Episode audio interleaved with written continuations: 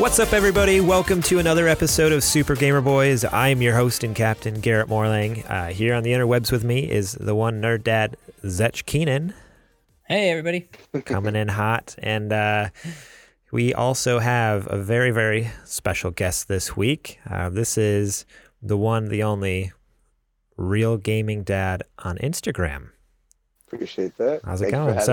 So I don't know if you want us to reveal your real name. I don't know, because I know you go by this persona on Instagram. I don't want to out you. Like, maybe you have haters out there who are going to hunt you down. Like, not that hard to find. But we'll just call you Will. How about that? No. That's perfect. That's perfect. Yeah, thank you. I appreciate that. Yeah, thank you so much for joining the show this week. So thank you for having me. Yeah. So let's.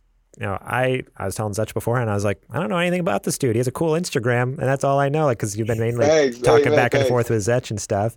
But yeah, how, I guess, first of all, how did you get to be such a big Instagram celebrity over there? You know, how's that journey been? Yeah, that's an overstatement, I guess. I'm still a small guy, man. I'm still growing every day, you know. Yeah. I like to interact with people, so I find it easy to just network with others and find common ground in just the whole gaming, especially now with the whole pandemic. You know, everybody reports all the networks, Verizon, T-Mobile, everybody, from cellular to home data, they report 85% up usage just because of gaming, you know? So I think in reality, gaming is big. It's one of those skills that it's a facade that if you're a gamer, there's like this whole, you know, you may be a couch potato or something, right?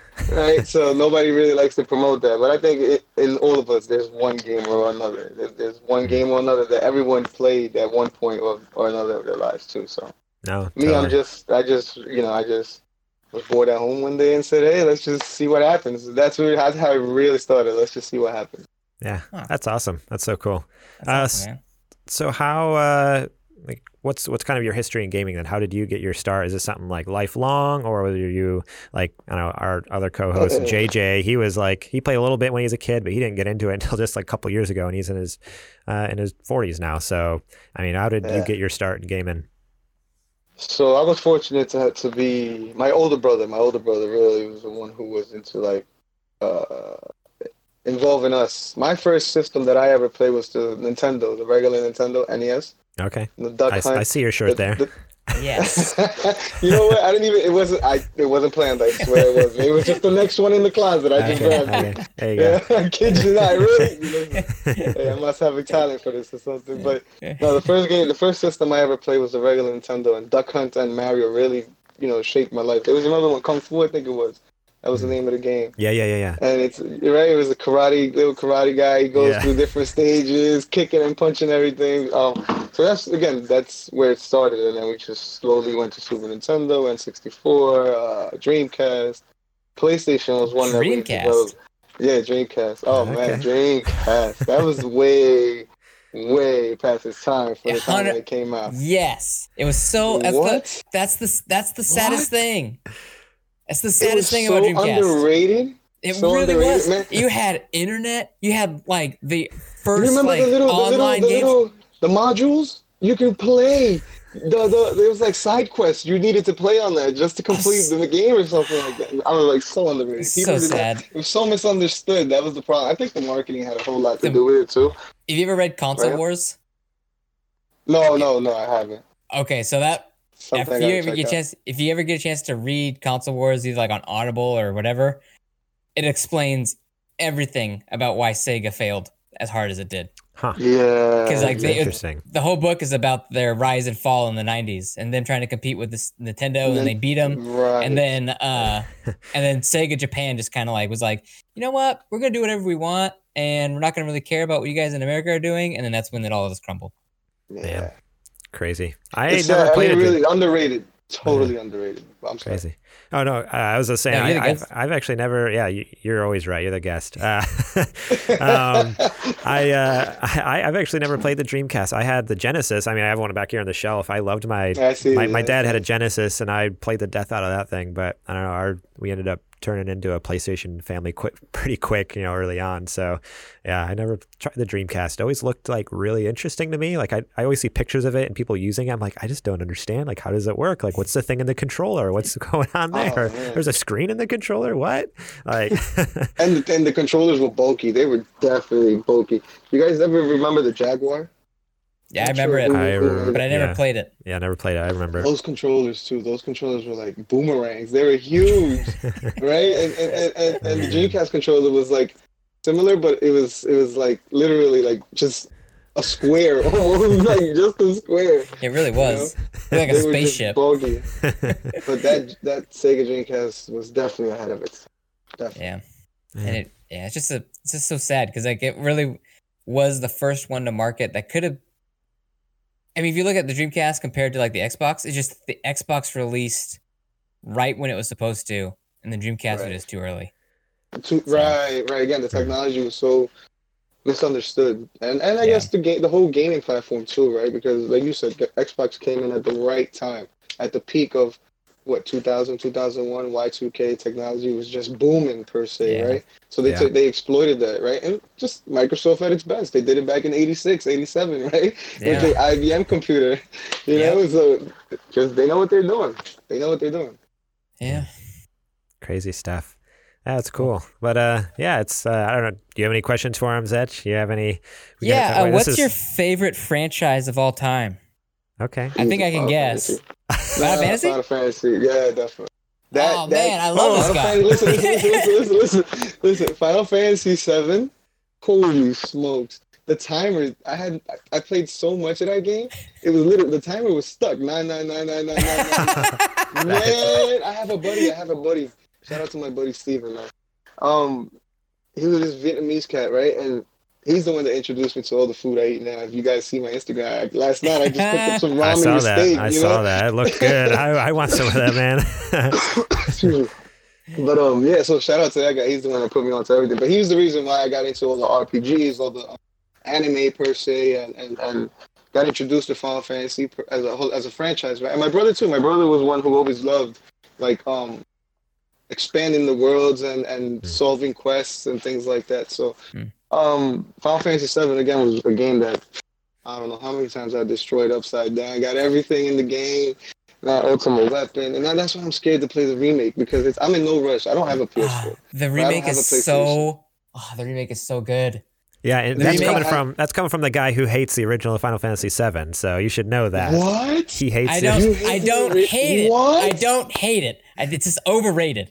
It's one of the most. Seven? Look, man. Have you played six? Six? Of course. I played one. I played nine. Six? I haven't played 14. 14 that just came out? Was it 12? 12 that just came out? No, in my opinion, 14 came out. Yeah, 14. Exactly. 14 just came out. I can't remember the exact name. But six, yes, I've played it. Six is like one of the best stories of all time in gaming, period. Eight? Three is seven. 10? Look, 10 is my favorite. Listen. Oh, you sound like my brother, 8. End of 10. I can't stand 8. You can't stand 8? I'd rather play 9 three times before I play 8 twice. I can't stand it. Oh, I love this. Is it a love story or are we saving the world? What are we doing here? And I mean, I get it, right? I get it. Because it happened in 7 as well. But at least in 7, it was a bigger agenda. It wasn't just the love story was a side thing. Yeah. But nonetheless, the 7 remake, bro, incredible. You owe it to yourself to play it. You have to. It's one of the best RPGs ever made. So I am like not necessarily a Final Fantasy guy. I always liked the idea of it, but I just never had the guts to jump in and just do it and play it and enjoy it. And so I dabbled here and there. I played demos. Like I remember on the PS2 having like, or was it PS1? I remember having like the Final Fantasy VIII, the Final Fantasy VIII and the Final Fantasy X demos, like Pizza Hut demos or something like back in the day. Everybody had demos. Yeah, Pizza Hut, magazines, everyone had demos. Yeah, I love the crap out of stuff like that. But you know, it wasn't until Final Fantasy VII Remake that I was like, I'm going to actually give this a shot. And dude, like, I'm loving the crap out of it. I never played the original, so I don't know the original Final Fantasy VII story. So I'm going into this fresh, dude. And it's like, I mean, supposedly, so, from what I read, they say they kept it pretty much authentic, right? They said it's pretty much, did they? Yeah, but they added so much more. Like characters that were just like footnotes in Seven that you literally don't talk to them now. They're like important people. What? Yeah, like they're like. Oh, so that's what that's how you do your additional quests, right? That's what I was reading. I didn't understand. No, they're part of the main story. Yeah. Oh, they're part like of there's the main so much story more depth. Now. Well, because this game, because Final Fantasy, the remake only covers like the first the Midgar version of the game disc, supposedly. Yeah, and like I'm at like 22 or 23 hours so far, and I still have like, I don't know, 5 chapters left in the game. So I'm like, you know, maybe 2/3 of the way, and I still, you know, not even. Yeah, I'm only 22 hours in, so I have another like probably 10 hours at least. Are you having fun? 100%. Yeah, it was one of those things where it was an impulse buy the day before. I'm just like. I was not interested at all, but I was kind of bummed out after Resident Evil 3. I thought it was going to be my game of the year. And then Zech is like, just do it. And I'm like, okay. So like the day before I pre-ordered it, fired it up. I'm like, best decision I ever made. This might be my game of the year this year. Like, I wouldn't doubt it. Square Enix always knows, even when they were named Squaresoft, they have some great titles. And again, maybe because gaming wasn't the big thing, they have a great RPG. Squaresoft as a company, Squaresoft, marvelous RPG. Breath of Fire, Xenogears, Arcadia, Luna. No one ever talks about Xenogears. Listen, nobody talks about Xenogears, right? Oh, man. Everybody's like, Seven is the best. I'm like, Xenogears was doing this stuff first. Where they? I don't know. I don't really know the production dates. I just want to play Xenogears after Seven. So as far as voice acting goes, Xenogears beat everybody to the punch. Because they had full-on, like, anime, you know, FMVs, and, like, Well, I would love to talk about JRPGs a lot longer, but we're 15 minutes into the show, and we haven't even got to the news yet, so... No, we're good. I was having fun there too, and I looked at the clock. I'm like, oh, we got to get into the show. Let's do that. We can talk about it more later when we get to what you're playing. How about that? Cool. But let's before we get into the news, let's talk about our Patreon. Patreon.com/Super Gamer Boys. If you would so kindly go over there and give us a look. We got a couple tiers, $1 a month. You can get our audio episodes early and ad-free, just $1 a month. That's nothing. That's, you know, that's less than your Starbucks you're getting. I'll tell you that. That is true. But go check us out over there. That helps tremendously with, you know, helping us pick up any games we want to, you know, talk about on the show. It used to pay for movie tickets when theaters were open. Who knows if that'll ever happen again? At this rate. Yeah, right. But shout out to our Patreon. Okay, so here's some big news. Before we get to the nerdy news, we got Patreon news here. We have a brand spanking new Patreon producer. What? Shiny, clean off the presses, like hot off the presses here.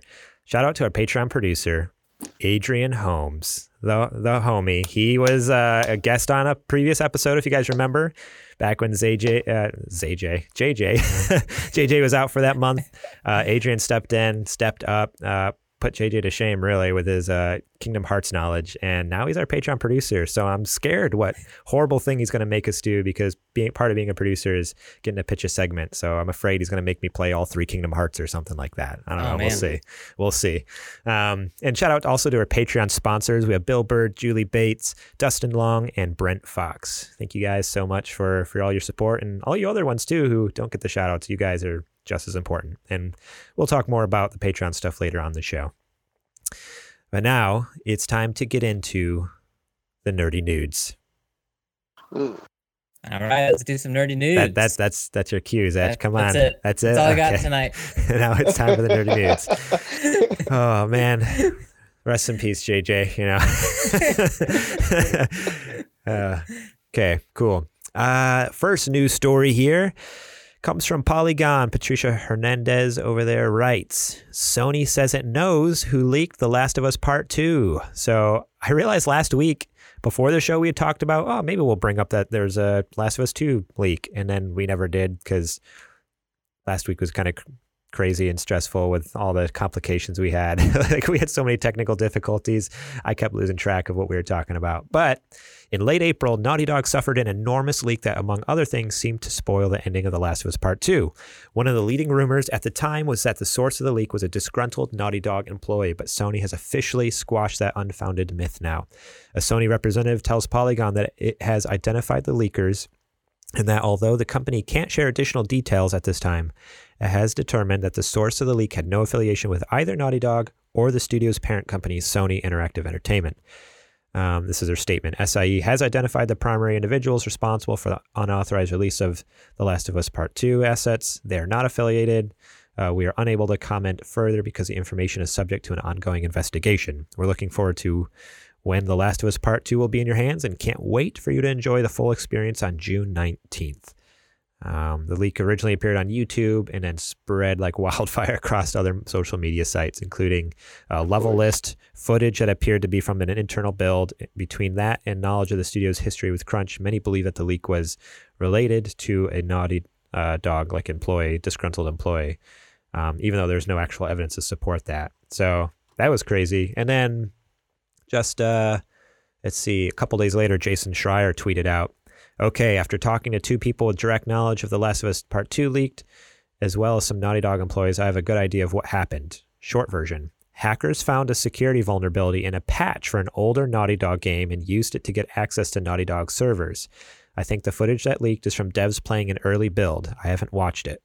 Most importantly, rumors of this being an act of protest by a contractor whose pay was robbed are not true. Naughty Dog actually extended pay and healthcare benefits for contractors due to COVID."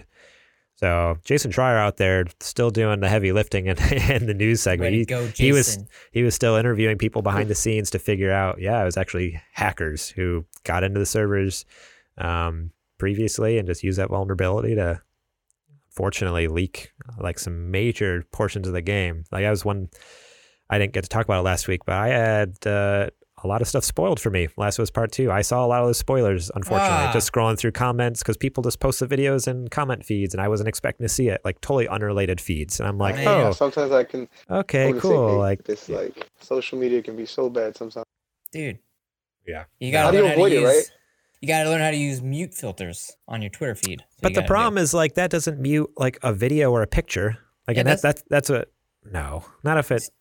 If they have, well, if they type in, like The Last of Us leak or something like that, and then post the video. But they didn't. That's the thing. A lot of the comments, like I scrolled through the comments, it was just a video I'd start playing or like a picture just posted with like, hey, blop, there it is. I'm like, oh, okay, well, cool. That sucks. But I don't know. That's what I was going to ask. Like, did you guys see any of this stuff going off? Did you get anything spoiled for you? Did you even know it was happening or? Again, I'm solely Xbox. I don't play PlayStation. Yeah, I know Last of Us. Not that I don't care. But eventually, I do want to. I do want to PlayStation just to play all the what do you call those? The dedicated games. Your favorite game of all time, Final Fantasy VII. That too, right? Because it's gonna take a year before it comes out on Xbox. It's coming out next year. Yeah, but I can't wait a year. Come on, guys, I can't wait a year. That's true. Let's be real. Let's be honest, like. Holiday season this year, you're gonna find yourself a really nice PS4 for like super cheap. Bundled with Final Fantasy. I'm hoping Memorial Day, because realistically speaking, when I go shopping now, all the prices have gone up. And I spoke to another friend, and he was like, "It's not that the prices have gone up; it's that everything that was on sale is no longer on sale. It's the real retail price now." Yeah. Right. Like if you go to Walmart, they're always rolling back and putting something on sale, but the real price of the $1.50 that they were saving you, they can no longer afford because of whatever we're going through now. So supply. Everything's actually supply and demand. So everything's back at its normal price. I'm hoping that Memorial Day, maybe it's too soon, but who knows? July 4th is the next one after that. So let's see. Hopefully, I'll find a nice little bundle. There you go. So for me, I haven't been on Twitter a whole lot lately at all. And once I heard that this thing was leaked, I was kind of like, whatever. And usually when I see, if it's a game that I'm interested in, I usually scroll right past it anyway. I don't take the time to actually watch the trailer or anything like that. I usually just kind of like keep skipping on through. So I probably saw stuff that was leaked, but didn't even care enough to actually really pay any attention to it. So. Right. Yeah, you scroll fast enough. You will not Yeah. You will not fool me. I'm like, nope. Yeah. I'm gone. Nope. Keep going. So it's pretty messed up that I think that's what happened. I mean, I just don't understand. Like, what's their goal on that? Like, okay, they just ruined like a lot of people's day who had that spoiled for them. Like, what did they? Yeah. I mean, if it was a disgruntled employee, they don't have anything to gain either. But at least in their mind, maybe they can justify like, oh, I showed them like whatever. But it's like these are just some random hackers. Apparently, it's just who I don't know. There doesn't seem to be any motivation. I don't understand, like, why. What did they? I'm sorry, again, I'm not well versed in it. But what did they end up showing? The ending or something? Like, what did they show? There was multiple video clips. I only accidentally saw a couple of them. Apparently, there is multiple ones. Like more that there's like. Tells you the story, like the main because it was like there was a couple ending things, just some character development type stuff that I wish I didn't see, and then even a lot of it people are just straight up like writing in the comments, just like blah blah blah blah, like this happens or whatever, and it's just like, oh okay, well that's cool. That's so we can make up our own leaks with this. And capitalize on it. We could be like, hey. Ellie dies. Again, like, what do we have to gain, though? Again, that's what do we have to gain at that point? It doesn't make any sense. Like, leaking. That's what I thought at first. When I first read that, I thought maybe it might be for publicity, right? And then, you blame it on another entity and you say, hey, bad publicity is still good publicity. But, geez, to throw in a whole storyline of events and then... Yeah. But, and apparently even... That's a bit too much. Yeah, apparently even before that, too... because I only heard about the video footage and some like screenshots and stuff, but I read somewhere else in another article saying that there's also apparently the full, I don't know if it's a plot synopsis or script or something was leaked. That was very quickly taken down, but people on Reddit and other places are straight up just like discussing, they've read through the entire script. They had enough time, they got in there quick enough, downloaded the script or the synopsis of the story, and I've read through it, and then they're just feeding out random pieces here and there. It's like, why? Like, why ruin it for people? Like people who don't want to play the game, and then they're like, I have nothing better to do. Like this is so I'm gonna ruin it for everyone else. But I don't know, it sucks. So just be careful out there. Look out. I feel like in the last 2 or 3 days, I haven't seen it at all. After I saw the first couple, I'm like, I'm not even worried now. Like whatever. I've already had stuff spoiled, so if I see it, I see it. Sony has money to clean up the internet. But, yeah, and that's exactly what happened. The last couple of days, last weekend, I didn't see nothing about it. So I think for the most part, you're safe. But just in case, mute those words on Twitter and your social media feeds because you don't want to see that. It spoils the fun. Sucks. I'll be like Zach. Just don't click it. They will not get you. Keep scrolling. On Twitter, stuff autoplays. Maybe I need to turn off the autoplay on my Twitter app. But stuff just automatically starts going. I'm like, whoa, what is this? And at first glance, you don't realize it's a spoiler. You're just like, oh, this new trailer. Oh, wait a second. Oh, whoa, what am I seeing? No, wait. I don't think I'm supposed to see this. Oh, shoot. Oh, but that's true, though. That is true. Crazy stuff. But yeah, let's get into the next news story here. So big news I was excited for anyways. Assassin's Creed Valhalla, everything we know, the big reveal last week. So they did a live stream of Boss Logic, awesome dude on Twitter, awesome artist. Go check him out. But they hired him to literally just jump on Photoshop and live in front of everyone create the concept art that revealed the world and the title of the game. Like he painted it like a whole. I forget how long the live stream was. Right on screen, right there. On Twitter, you click on it and it was just. I wonder if it's what picture is it? I wonder. I just literally clicked on a picture on my Xbox dashboard that said that I follow the Assassin's Creed community from Ubisoft, and they posted a picture and is it the Viking holding two axes in the front? Yeah, I think he's holding two axes in the front, and on one side it's a bunch of Vikings. It looks like it's icy or cold or dark. That's wicked. Yeah, and then on the other side, on the left side, it would be, the two forces fighting, running up the hill, the castle on fire, the castle on fire on the hill. So yeah, it's a dope picture. He painted it live, straight up. I was like, what in the world? I wish I was an artist. Man, that would be so cool to do stuff like that. So some little tidbits that came out afterwards, obviously they were quick to do some interviews with people, which is cool. They released the first story trailer, which was amazing. Go watch that trailer. It's dope. Like, it looks insane. So the story, the Assassin's Creed series jumps around to various settings throughout the world history, and Valhalla takes place during the Viking invasions of England. At the time, a collection of smaller kingdoms such as Wessex and Mercia. Mercia? Maybe, which began near the end of the 8th century. Players will control Ivor, a Viking raider who will lead excursions into England to fight, conquer, and build Norse settlements in the British Isles. Opposing the Vikings is Alfred the Great, King of Wessex, who led the Anglo-Saxon resistance to the Viking invaders. You can customize your character, play as male or female in this game. So similar to Odyssey. Was it Odyssey? Yeah, Odyssey. The Odyssey, you could do that. Except you're not brother and sister this time. Is that what it was in Odyssey? So I missed Odyssey. Okay. Interesting. So you can decide to be male or female, and you'll have full customization over their look as far as clothing, tattoos, accessories. You can fight with a variety of different weapons, including sword, bows, dual-wield axes. Equipping different skills and gear allows the player to take different approaches. As with past games, Valhalla will feature an open world, and beyond combat, players will also be able to hunt, fish, and even engage in poetry battles known as flighting.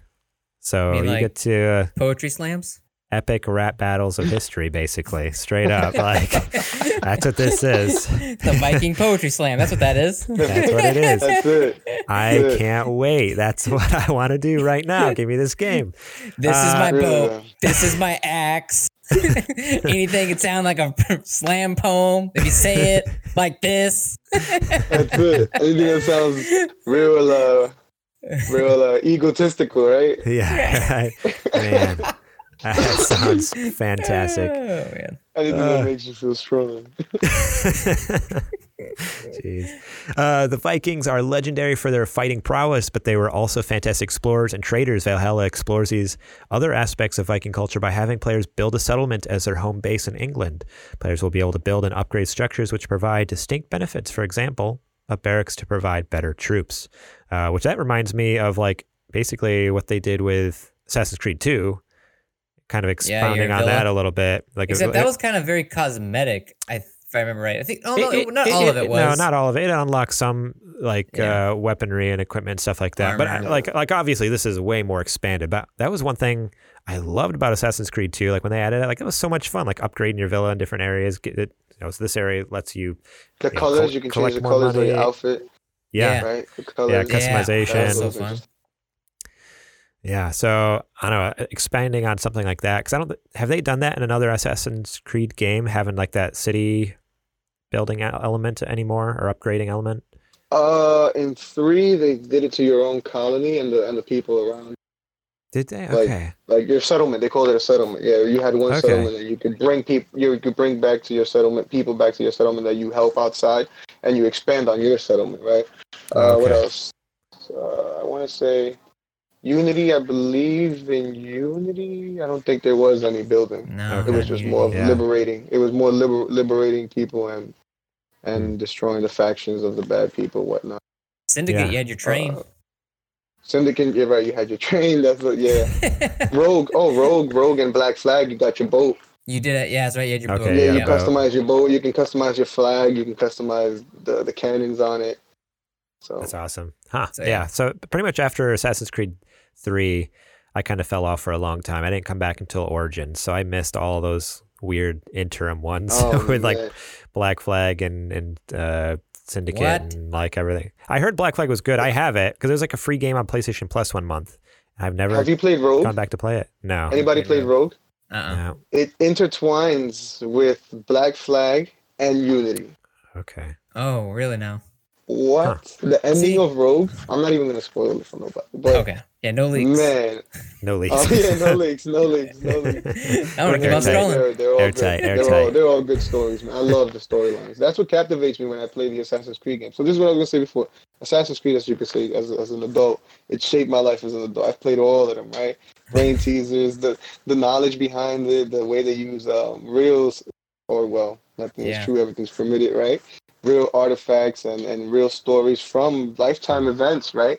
And whatever they did to either make their own plot behind it, it still makes you wonder, like, did this really happen? Is there really a shadow government? Yeah, right. That's what they call the deep state, right?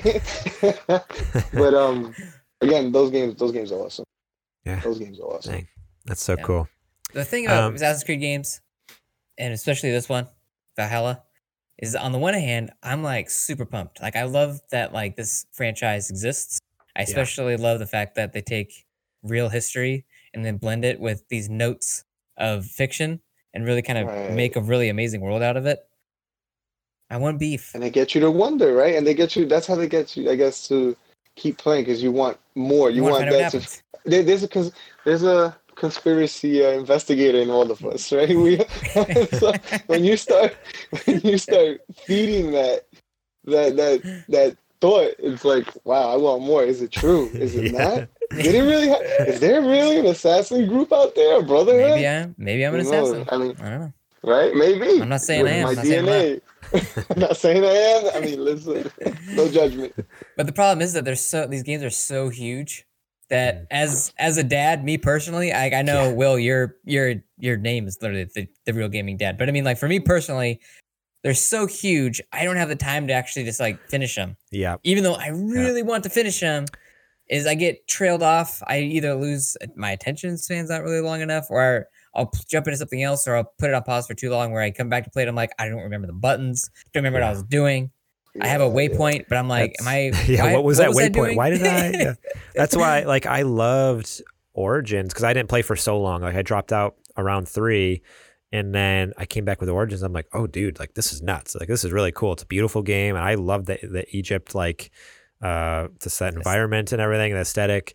It was just like, oh, this game is too long. I think I was like, it came out right after we had Shep, like my first son, and you know, he's like just a couple months old. I'm like, I do not have the time for this game. No way.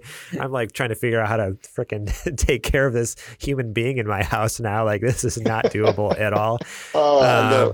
So yeah, no, I get you there, Zech. Yeah. Again, that's the one game I'm on right now too, Origins. That's the one game I haven't had a chance again to put in a full day. And I always plan it back and hell, today's gonna be the day. But again, unexpectedly, these kids, they don't know a schedule. They don't even respect our own schedule, right? Yeah. So things happen. It's like I could put an hour here, an hour there, and again I go back months later like, how can I do this? Why? What happened here? Yeah. Right. You want to replay it. You're like, no, I don't want to start all over. And then you just tend to just go chapter at a time again. That's what I want to do. I have full intention to just play a chapter at a time or however it goes, quest at a time, I should say.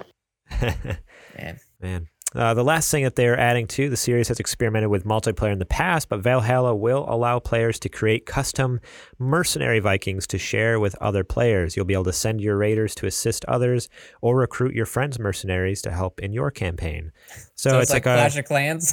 So it's like it's co-op. Yeah, it's like co-op, but you're not playing with your friend. You're playing with your friend's friends. I think they did that in Unity. They attempted to do that only on multiplayer in Unity. I thought Unity Unity was like both of you guys can be in there, right, and play together. Not in the story. No, I don't recall. Not in the story mode, but they had like co-op missions that you could do. Mm-hmm. You can like queue up. Oh yes. You can queue up for like a game session, right. You can queue up for a different game, and it takes you to like a lobby, and you just play that that mission. Yeah.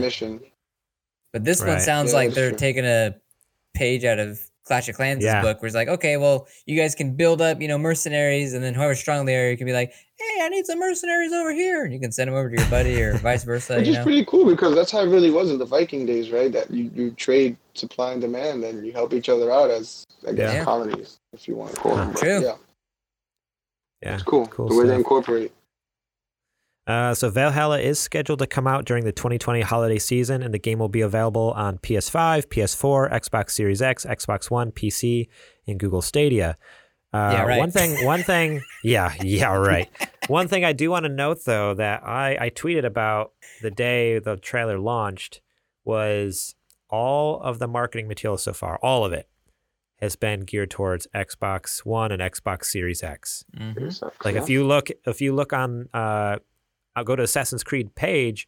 The very first, you know, I think at least the last time I checked, all the ads, and even at the end of the trailer, it says X coming to Xbox Series X, and then nothing about PlayStation. So originally I was like, is this going to be a timed exclusive? Like what they did with Tomb Raider?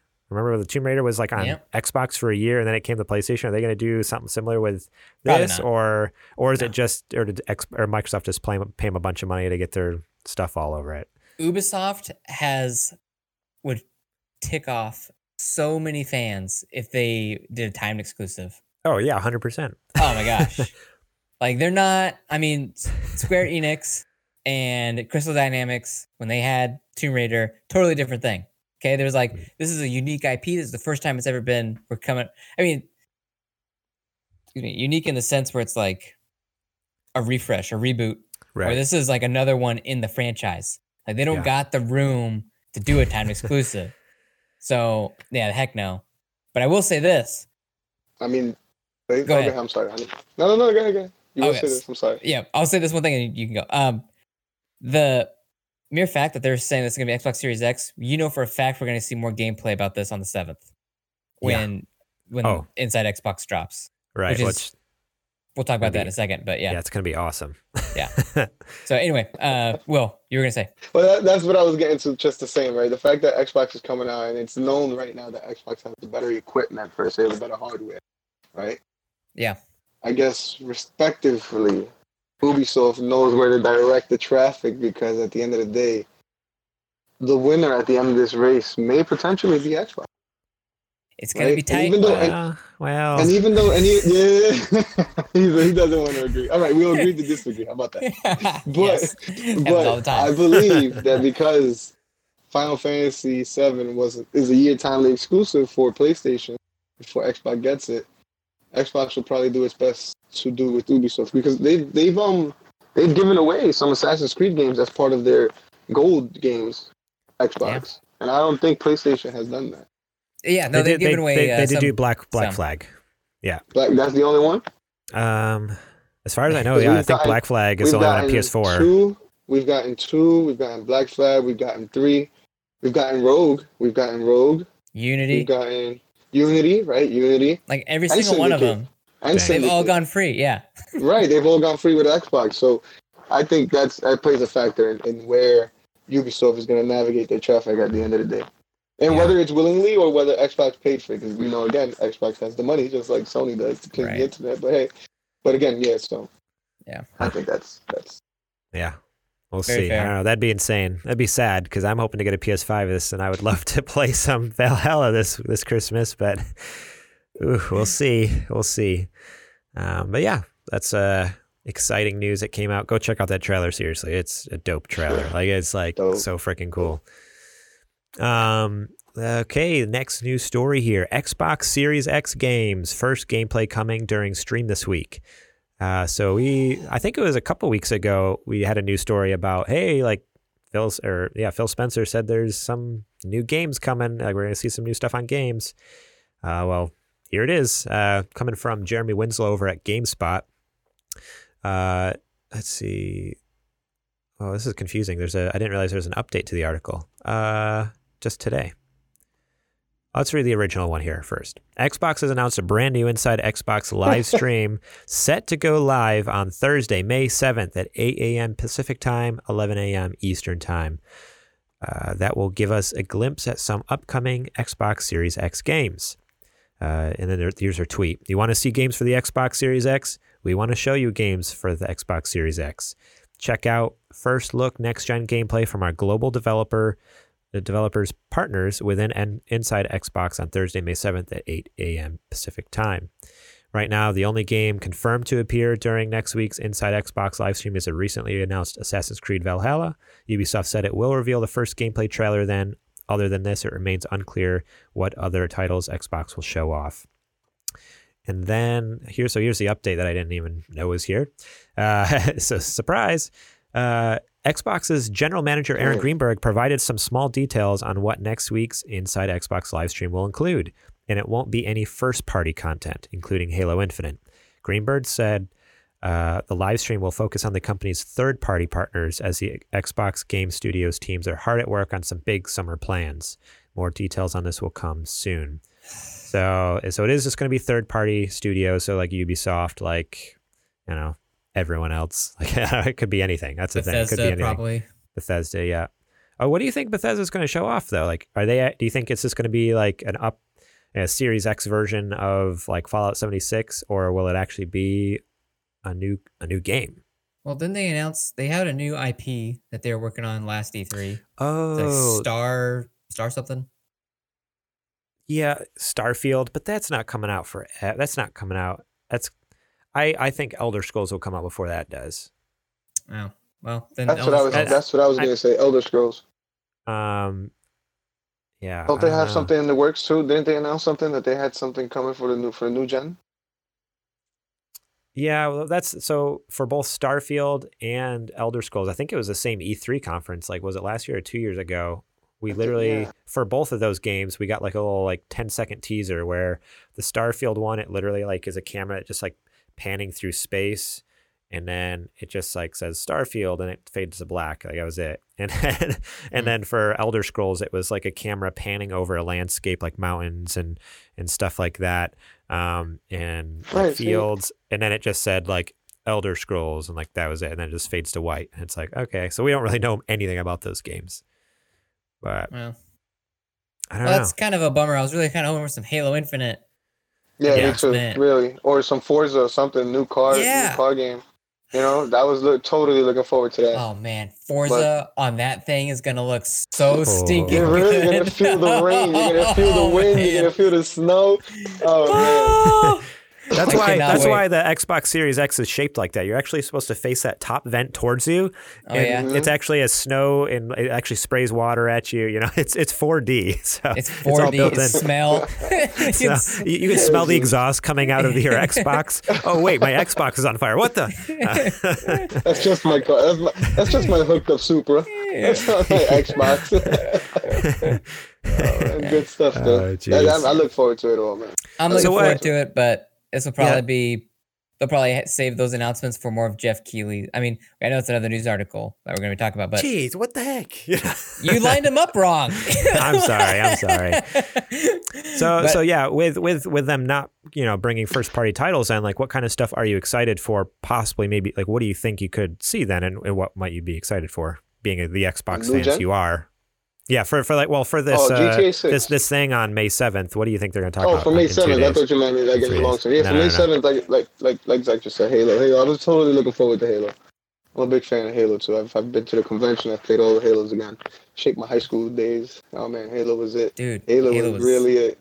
You should have been here last episode. Me and John were talking about how great Halo was when it came out, man. But yeah, I'm with you on that. Halo Infinite's kind of the main thing I'm looking forward to. Obviously, Gears. I don't know if they're going to have another Gears announcement so close to 5 that came out, but that'd be cool to see. But if we're just talking about third-party titles, I don't know. There's really no other titles that I'm maybe I'm just a curmudgeon, but there's really no other titles third-party wise that I'm super looking forward to. You know what? Yeah. I took back GTA 6, but it may be that GTA 6 may just have something in line to present at this event. They totally could. You never know. Yeah, they could. That'd be huge. Because they've been saying massive. They don't want to. They're not gonna manufacture it for any of the previous Xboxes, like the One X, the One S, none of them. It's all strictly gonna be for the new gen consoles, because they're big on stating that there's going to be low loading times with the amount of flops available on the new devices. So crazy. I don't know if you guys played it, but the loading times on GTA, you can go cook something and come back and it'll still be loaded. It's Fallout. That's Red Dead Redemption 2. When I pop Red Dead 2 in, I would leave the room and come back. I'm you gotta be kidding me. This is... I could've still here? Yeah, it's still going. And that was just for playing single player mode. Then when you tried to jump in the Red Dead Online, I'm screw this. This is garbage. Yeah. What is this? Right. Yeah. That's on my PS4 Pro. It could not handle it at all. I'm playing that on the X, and the load times on the X are still bad. That's terrible. It's hard. So. Yeah, terrible. So let's hope. One can only hope. And again, being a GTA fan that I am, I'm hoping that maybe, maybe we just might see something. Who knows? There you go. That'd be cool. Cyberpunk. I hope that they show off some Cyberpunk. Oh, Cyberpunk. Yeah. Oh, man. Cyberpunk already looks beautiful on, I think, what most of the demos have probably been PC, I imagine, but I probably throwing it up there in Series X. It'll gonna look so good. I can't wait. Put that shout out to Cyberpunk, too, because they had an exclusive controller for Xbox. Now, again, I'm not sure. And they have an exclusive Xbox coming out, right? Yeah, an actual console, too. It slipped away. And a console, too, man. I try to go on within hours. That thing sold out, man. I was like 4 or 5 hours late. Sold out everywhere, man. And if you go anywhere like on Amazon, eBay, price gouged, $100. Yeah. I'm not paying $100 for a controller. You out of your mind? No way. Yeah. Unless it's the Elite. I almost bought the Elite. So shout out to my wife. She bought me the version 1 for my birthday, and again, it's the best controller I could have used. I've had it for a year already, man. You know, there's people out there that really play all weird and use the button configuration. Like, they'll hold onto the joysticks with their index and thumbs and then use their middle fingers to touch the back and their ring fingers to use the triggers. Oh, man, the paddle avoids everything like that. Yeah, I mean, the paddles on the back, they're so easy to use, so easy to configure. And you can make profiles, too. And with new version 2 on Xbox, you can do up to 3 or 4 profiles or something like that. But the new one, the version 2, I gotta get that one. But it looks real exquisitely nice. That's awesome. It looks exquisitely built. Yeah. I have to. My birthday's coming around, so maybe I might get lucky this year again. Well, if you're looking to dump off your other one, man, I'll pay for shipping. Just saying. I'm a controller collector, so I can't guarantee it. I'm a controller collector. I have about 10, maybe 11 in my stash that are different designs. That's so dope. Man. That's so dope. Okay, cool. That's one thing I love about Xbox. Their whole controllers, they got me. I so many of them. Well, with that controller lab too, that's so cool. You can totally customize whatever the heck you want. That's so cool. I wish PlayStation would come around and do something like that. I know they give you lame stuff. They even do engraving. They even personalize it. They engrave over at the lab. Engrave your gamer tag on there. There we go. Right. Yeah, whatever. Your alias, your gamer tag, whatever you wanted to say. I want to get my wife a Chiefs one, Kansas City Chiefs. That's like her. That's her football. She's from Kansas. Yeah. So So she games a lot too. So yeah, I kind of want to get. Oh, nice. That's awesome. Shout out to the wife. Isn't Kansas City in Missouri? What? Isn't Kansas City in Missouri? So you're saying it's in both states? Okay. It's the only city that's on both sides of the county or state lines. Yeah. Okay. I did not know that. Well, yeah. We're learning today. Yeah, we're learning about geography. Yeah, geography. Yeah, geography. Exactly what it means. Yeah, we're also learning what the word geography means. Yeah. Geography. It means places. Yeah. No now location. You know. Yeah. Thank you for tuning in. Thank you for tuning in. Cool. Let's get into one more news story. Let me look at the clock here. Yeah, we had two, but let's just get into one. We'll just do this last one because this one is actually pretty exciting because it's kind of a replacement a little bit for E3, but it stretches out what you normally get in a weekend over 4 months. Which I don't know if that means more information. Then I'm down. Geoff Keighley has revealed Summer Game Fest, an industry-wide celebration of video games that will run from May to August 2020 and deliver news, in-game events, and playable content. This comes from Jordan Oleman over at IGN. The news was first revealed by Keighley on Twitter, who posted a note outlining his ambitions for the Summer Game Fest project. The Phase 1 lineup for the festival will include news from 2K, Activision, Bandai Namco, Bethesda, Blizzard, Bungie, CD Projekt Red, Digital Extremes, EA, PlayStation, Private Division, Riot Games, Square Enix, Steam, Warner Brothers, and Xbox. As well as strict news, Keighley's festival will offer in-game events, playable... I don't know why there's a weird comma there. Playable in-game events, essentially, I think is what it's supposed to be.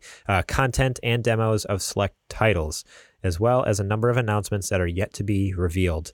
Playable game festivals from Steam and Xbox are expected to arrive soon, and the festival will incorporate panels and interviews with prolific developers and publishers in the games industry. You can check out the Summer Game Fest website, where you can sign up to be notified when the content schedule goes live. So... this sounds freaking awesome. So basically for the next 4 months, They're going to put out a schedule, and we're just going to get like dope information drops of from some huge companies out there, like everyone from PlayStation and Xbox to Blizzard, Bungie, to Activision, everyone. And this is just phase one. Like, that's the other thing that blew my mind. I'm like, what? Like, how many phases are there going to be? Like, is like Avengers, like 3 phases going on here or something like that? Or I don't know. I'm excited to see. My biggest question to this, and I'm sorry if you mentioned it, but how are we going to obtain this information? I think the idea is it's going to be like live streams and stuff. And well, a mix of live streams and YouTube videos, as well as, like he says here, there's going to be in-game events, like playable demos and stuff like that. So, which is really cool, because back in the day, like obviously with E3, you'd have to go to an E3 booth. You have to pay hundreds and hundreds of dollars to get into E3 and then wait in line for like 5 hours to play a demo for a game. It's like, oh, now they might reveal something and just throw the demo up on the PlayStation or Xbox store, and you can just download it and play it. Right, okay. Like, that sounds awesome to me. Like, to be able to get these like first look at games, like, and play them firsthand. I don't know. I'm stoked for this. Yeah, me too. This is definitely something to be something to look forward to, especially with everybody at home. This is definitely, who knows how long we're going to be stuck at home for, right? This is flipping genius, is what this is. Because not only are gamers, I guess, going to be able to enjoy all the slow and steady trickle of news and demos and videos coming out for like the next 4 months. Yeah. But the studios and the publishers that are going to be dropping and releasing all this information are going to have so much more time to bask in the spotlight. It's like they're basically taking E3, and whenever news is dropped at E3, you have like how many studios are here? We have 1, 2, 3, 4, 5, 6, 7, 8, 9, 10, 11, 12, 13, 14, 15, 16, 17. That's just in phase one. It's phase one. Right, so like that's and those are all the main heavy hitters. I mean, Ubisoft isn't mentioned in this list. Notice and that. Nintendo. Did you notice Nintendo's not in it? Yeah. So like they're going to be phase two. I was going to say right now. They have their own. They have their own. They take their own time slot. Yeah. Nintendo probably won't even be a part of this, but they'll be like, oh hey, I know Summer Games Fest is going on, but guess what, guys? We got this little thing happening over here. Yeah. But nonetheless, this is such this gives us a lot more time to soak up all that news coming out. Oh, yeah. Because instead of it happening over 4 days like at E3, we're going to get this over the next 4 months. And this is literally gamer heaven. Like, that's what this is going to be. I am, oh my gosh. I'm so stoked. This is going to be so legit. Like, I'm going to look at all these games I'm not going to have time to play. And really love it. Because, like, I so look forward to E3 every year. Like, I've never been able to go. And honestly, I was hoping one day to be able to go to it, like just experience that at least once in my life. And now it's kind of sad, like, oh, it's not happening this year. And they say they're coming back next year, but will they really? Like, after this year, who's actually gonna, especially if this pans out and ends up working, like if Geoff Keighley actually pulls this off, all the developers are gonna be like, no, we're good. Like, sorry, we're not coming to E3 next year. Like, we're good. We got Geoff Keighley doing the Summer Game Fest every year. And to any listener out there that doesn't know who Geoff Keighley is, he's the guy that started the Video Game Awards, the biggest video game award show ever. Show ever. Yep. Yeah. So for him to lend his talents to this is gonna be, it's gonna be good. Yeah, it's gonna be so good. It's not in this article here, but I was reading another article, I think, or maybe it's a tweet somewhere. But basically, I think they're kind of kicking off Summer Game Fest with this, the Inside Xbox that's happening on the 7th. Like, they're like technically it's separate because that was announced before Summer Game Fest was announced. But the idea is like there will be more in-depth looks. So they're going to show everything off at Inside Xbox, and then the idea is like, okay, now we're going to kick it over to Geoff Keighley, and he's going to do like interviews with the people and show off more of the games. Like I don't know if it's going to be the same day or the next day, like, but it's going to be connected. So like, okay, so this is getting kicked off like this week.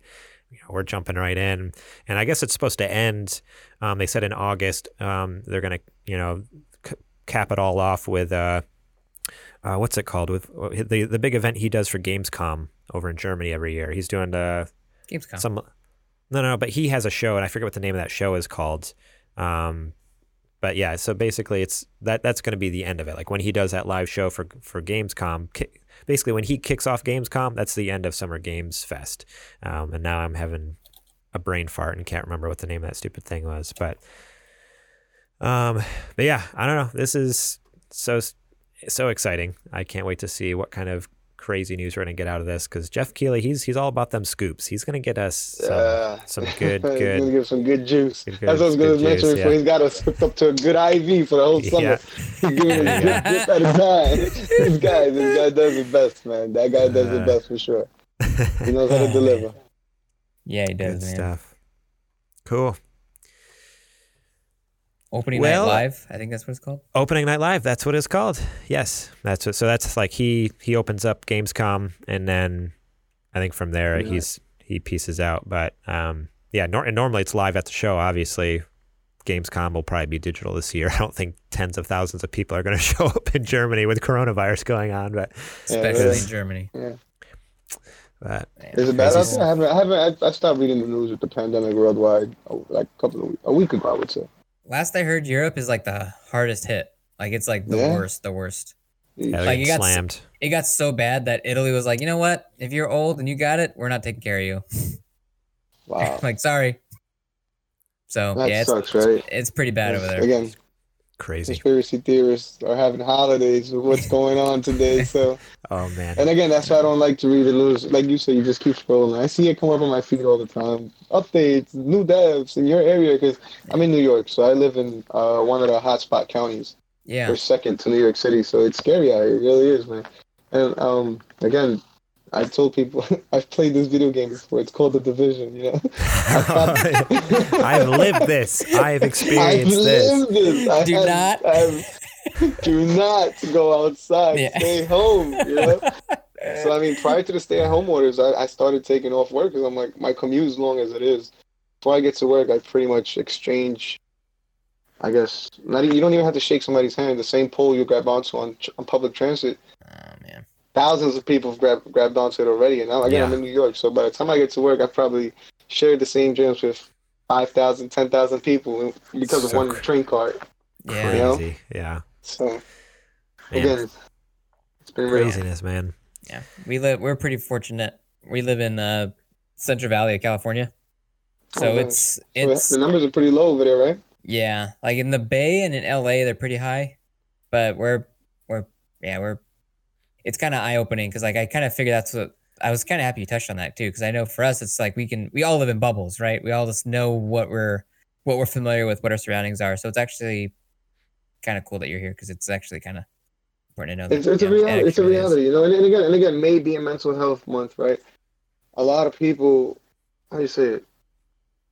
The stay-at-home orders are really to help others, you know. The first for frontline responders, people at the hospitals. It really ain't for us. For us, it's more like a staycation per se, right? And again, this is a time to reflect, you know. Use this time to self-evaluate. What were you doing wrong prior to this? Fix it, you know, or not even that, but just. Plan out what you'll do after this when everything reopens, because I feel like we were at such a fast pace that life just forced us to slow down, and you know that pause button was given to us and said, "Chill, just chill. Take it down a notch. You know, you guys are living too fast." Because even technology was advancing, and again, I mean, maybe it still is in the background. There's stuff out there being produced that we barely know of, right? But for the most part, anything that was expected to come out has now been put on hold, on pause, right? So it's like the world got put on pause. Yeah. So again, and what else? When you're home, not doing anything, your mind starts to wander, and evidently, even myself, I sit here and just sometimes go into my own past and start thinking, you know, how did I get here? What am I doing now? What's next? After I'm able to go back outside, what's the first thing I want to do? What can I do today to help anybody? If that's the case, right? Yeah. And it's really that simple. It's just a matter of thinking, and I think. Prior to this, that was one thing we took for granted was thinking, because everybody was just such at a fast pace, you know? Mm. But, again, I don't want to get too deep on that end. But, again, maybe in mental health, I just think everybody should just be able to reflect and even speak to someone if they have to. There's plenty of resources out there, you know? Yeah. Not 100%. Real. Yeah. For real. Man. Real stuff. Well, man. I just hope one day we can go back outside again. Yeah, right, man. Hopefully Let me out. I know, my 2-year-old can't wait to get back outside and see his friends again. Oh man, that's like the hardest thing for like the little kids to understand is it's like, hey, why can't I go see so-and-so? It's like, well, because maybe they're sick. It's like, what? Right. What does that mean? Like, maybe they're sick. Like, what? Like, I don't know. They don't understand sickness anyways. Like, oh. So my kid's hard. A big McDonald's fanatic, right? And that's the one thing he's been telling kids. And me personally, I don't want fast food because, not that I don't want fast food, but I'm scared that the person who's making it or whatever the case may be. Some people are forced to go to work, especially as fast food chains, right? Yeah. So they'll lie and say, oh, I'm not feeling any symptoms. And meanwhile, they're feeling like crap. You know, and just to be there, and I get it. I'm not judging them, nothing against them, right? Everybody's got to make a living, but I don't want that to be because I took that for granted, McDonald's, because I couldn't wait a little. So again, going back to the Roblox thing, I allow my kids to play Roblox because in Roblox they have a virtual McDonald's. There you go. So you can get all that McDonald's play action without actually going. Yeah, that's legit. Exactly.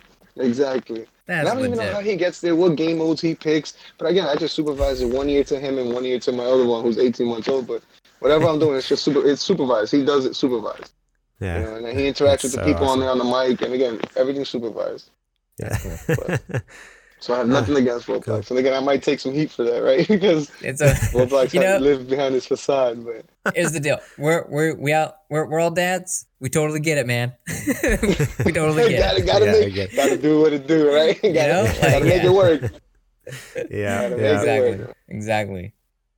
So anyway, cool.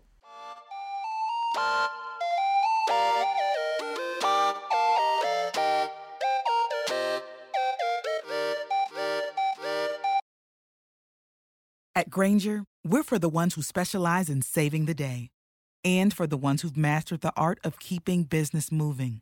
We offer industrial-grade supplies for every industry with same-day pickup and next-day delivery on most orders, all backed by real people ready to help.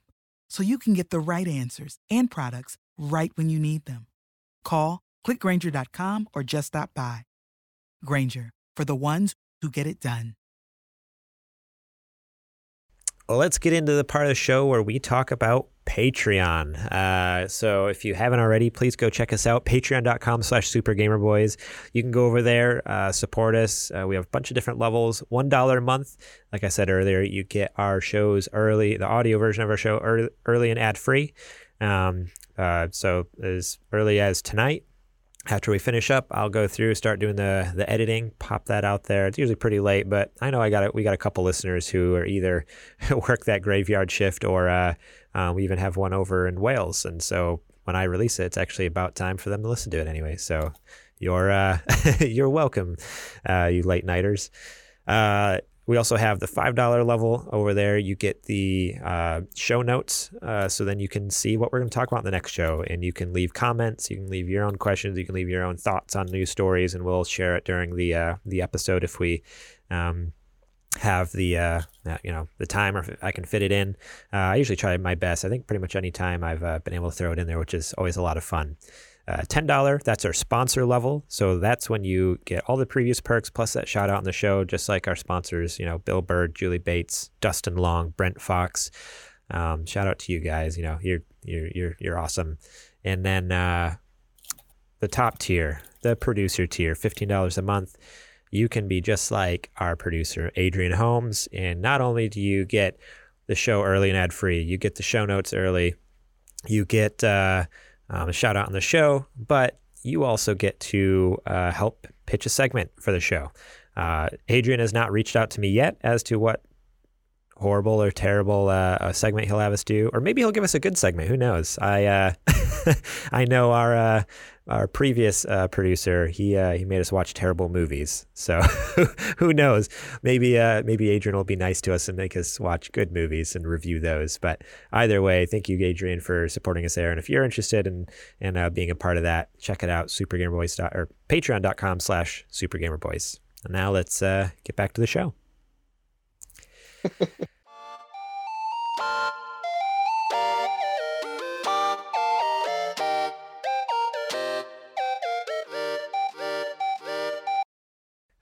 So we have our new releases here. I'm just going to rattle a few of these off. So these aren't all the new releases for the past week. For any of you newer listeners, these are just a few that stood out to me that either interested me or I know are kind of bigger in just gaming culture this time. I'm seeing news articles and stuff about, because there's a lot of games that come out every week and half of them are just like, what is this garbage? Like, I've never heard of this thing. No offense to you guys. I guess it's probably, I shouldn't judge. It's probably not garbage, but they're probably not garbage games. They're probably great indie developed games that, you know, people have poured their heart and souls into. They're good for achievements. I've watched for achievements. Yeah, there you go. Yes. Achievements and trophies. Trophies on place. Right, right. Yeah. I've watched some trailers. I've watched some of the trailers of those other games, and they are very much indie games, and but not good indie games. So I'll tell you that. Oh, that's very good. So, I'm pretty sure they would like to hear that from you. Okay. Well, yeah, that's fine. Call of Duty Modern Warfare 2 Campaign Remastered is finally coming to Xbox One and PC. We had it last month on PS4, but you guys get it a little late. It came out April 30th. Let's see who's laughing when Valhalla comes out. Wait, time will tell whether that's exclusive or not. At this point, I still have hope. Levelhead came out on Xbox One, Switch, PC, iOS, and Android on April 30th. Streets of Rage 4 came out on PS4, Xbox One, Switch, and PC on April 30th. And then John Wick Hex is out on PS4 on May 5th. So yeah, go check out some of those games. There's a lot of cool ones there. And next is the segment that you all know and love called What You Playing. So as our guest of honor, Will, the Real Gaming Dad, will you kick us off? All right. So I play a little bit of everything, right? So I try to, divide my time for different things, but mainly GTA 5 on. Oh, man, there's this whole galactic war. And again, I'm not sure if you guys are well-versed with the storyline. And it goes back with San Andreas. It connects to San Andreas with Green and Purple. Uh-huh. It's like two different factions. Grove Street and the Ballers, right? Green and Purple. That was the sets, you would say, right? Okay. Excuse me.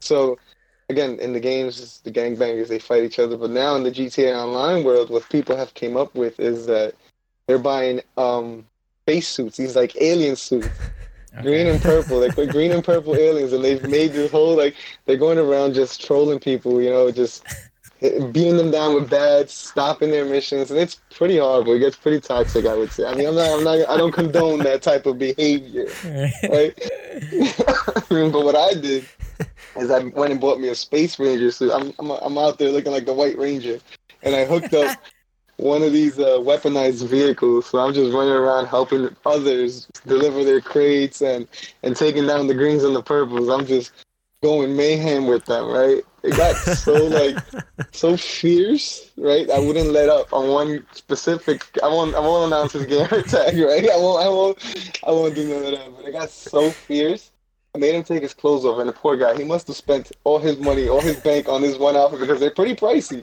$325 large for just that one alien suit, right? Oh, no. The poor guy was running around in his underwear, man. He took off his outfit.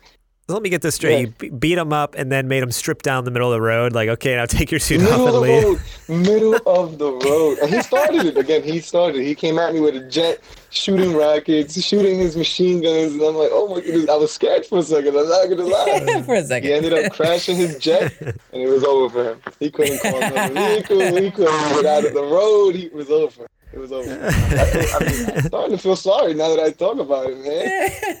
But all in the moment, I was like, "You picked the wrong night."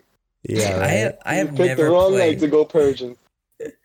I have never played a GTA game, so I don't even know how GTA Online works. I don't know. Not at all. It's intense. People role play. People play cops and robbers. Like, they really dress up as cops. They really get the cop vehicles, and this is more on the internet aspect because of the modding and all the stuff you can do in the PC world. But There's so many events being held outside of the Rockstar main events that it's like, again, it goes from cops to robbers, it goes to explorer groups, it goes to I personally want to take a bike and just bike ride the whole city, like literally a bicycle, right?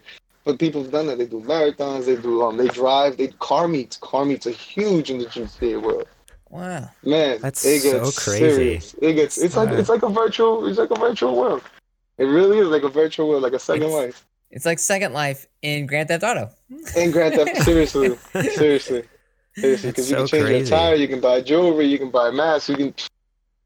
And that's why I said GTA 6, man, it's supposed to be even more, like, broader than what it is now. So I can only imagine what they got coming for GTA 6. If GTA 6 is anything like the size and caliber of Red Dead Redemption, or if not bigger, man, people watch out. So that's one thing that I did read, that they said it was going to be, like, it was going to start as small, and then they were going to add things as they went along. They would add pieces to the story. They would add new locations that you can explore as they progress. So who knows? Who knows? It's kind of crazy to think about Grand Theft Auto and like where it kind of began to where it is now. Like I don't think anybody, I don't even think even the developers or the creators of the original Grand Theft Auto saw it becoming what it is now. Because the original was on PlayStation 1 or something. Yes, PlayStation 1 with the aerial view from the top. Like you're like looking from the top of the car. You're like playing with your car as Hot Wheels or something like that, you know? Right. Yeah. So imagine like thinking like, making that back in the day, and there's no way they ever imagined what they have now. Like that's insanity. Like it's crazy. They introduced third person view in GTA 3 and recently for GTA 5 online they did not GTA 5 in general, they did first person view now. You can do first person view. Oh wow. Dang. So it gets pretty intense. It can get pretty intense for sure. That's crazy. That game sold so many copies. It's like what the holds the record every month. Most copies of a game. Yeah. Every month it's at the top of the MPD. It's number one or two on MPD every single month. It's been out like 27 years.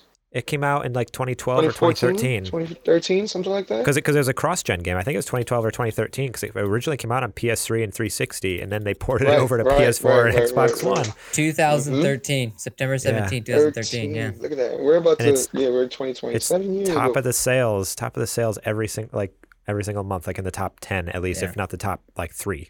And I don't understand how that game can keep selling. I mean, at this point, you would think everybody's already bought it. Right. And then like I was saying before, the economy within that game itself, it's so expensive, and there's a pyramid scheme.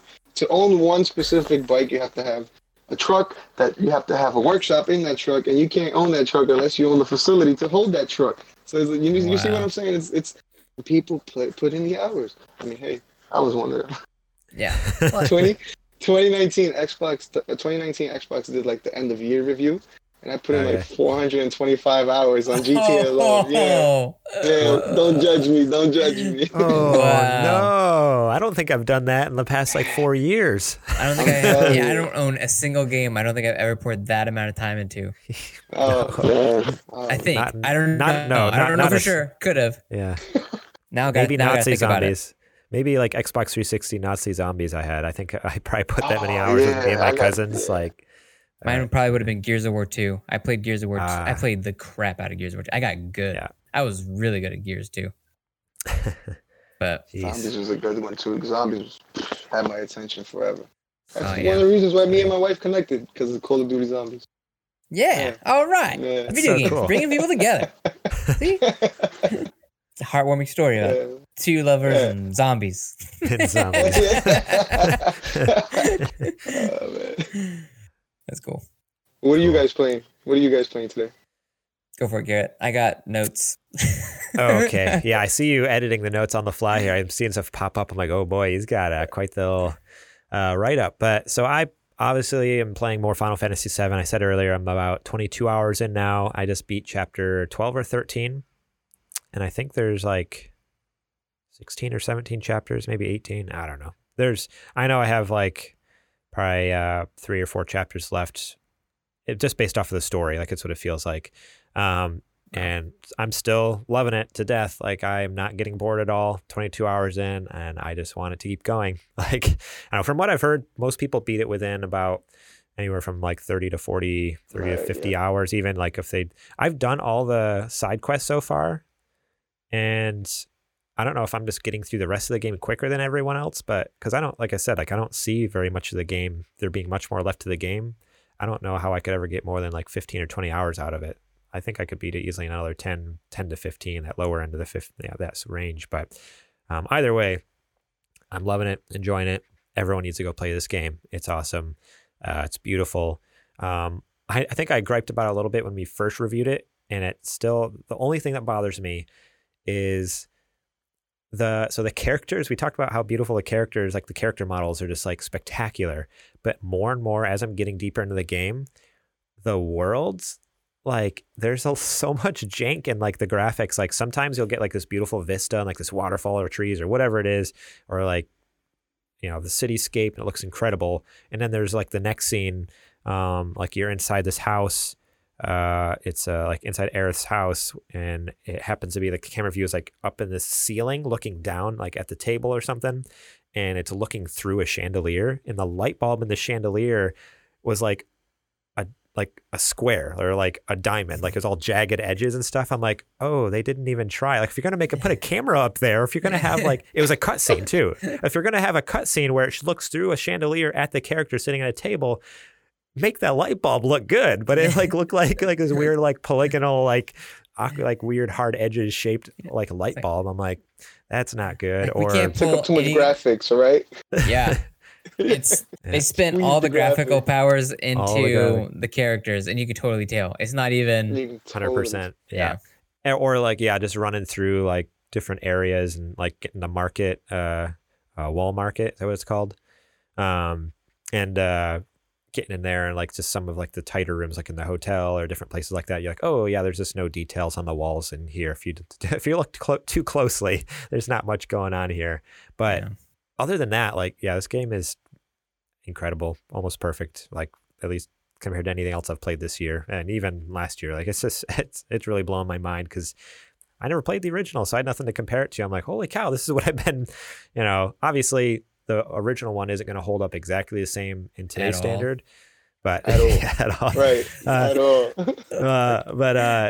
But even still, like I'm still even enjoying the story as crazy as it is. It's just like, okay, I'm into this. I'm into this. The second game I played was Levelhead, as per request. Kojima01 in our Discord. He's been dying for me to play this stinking game forever because I guess it's been in beta on PC or something, or on phones. It finally came to, it's on Game Pass, and I have PC Game Pass. So I downloaded it, installed it, played it. I didn't play a ton of it. I played for about an hour and a half, I think. Not even that much, maybe more like an hour. It's fun. It's literally the whole game is just about building levels.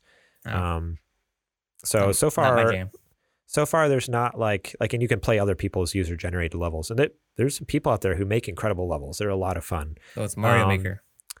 It's Mario Maker. Yeah, that's exactly what it is. Mario Maker, right? It's Mario Maker, but with just a different, instead of Mario themed, it's Levelhead themed, which is like an IP. It's a de-skinned Mario Maker. And I know the Nintendo. Second. Who made this game? Yeah. And I know the second that Kojima hears this, like hears us say this, he's obviously going to jump on Discord and he's going to be raving in there. But I look forward to it. I don't know. I'll look forward to arguing. I feel like I won that fight last week. He put something in the chat, and he's like, and at the end of it, he just said, "Fight me." And so Zech answered back. I answered back, and then very quickly it turned into like, okay, I don't know. I don't think he expected us to come at him like a couple of spider monkeys. It's like, wow, like ready just to go. Like we are coming at him. The comment he dropped in there was that Mario is an overrated platformer, and all they do is the exact same thing every time. And the reason it has great sales is like the nostalgia factor. And I was just like, not even close. I don't think so, though. I don't think so because Mario 64 was a good, really good game, dude. 100%.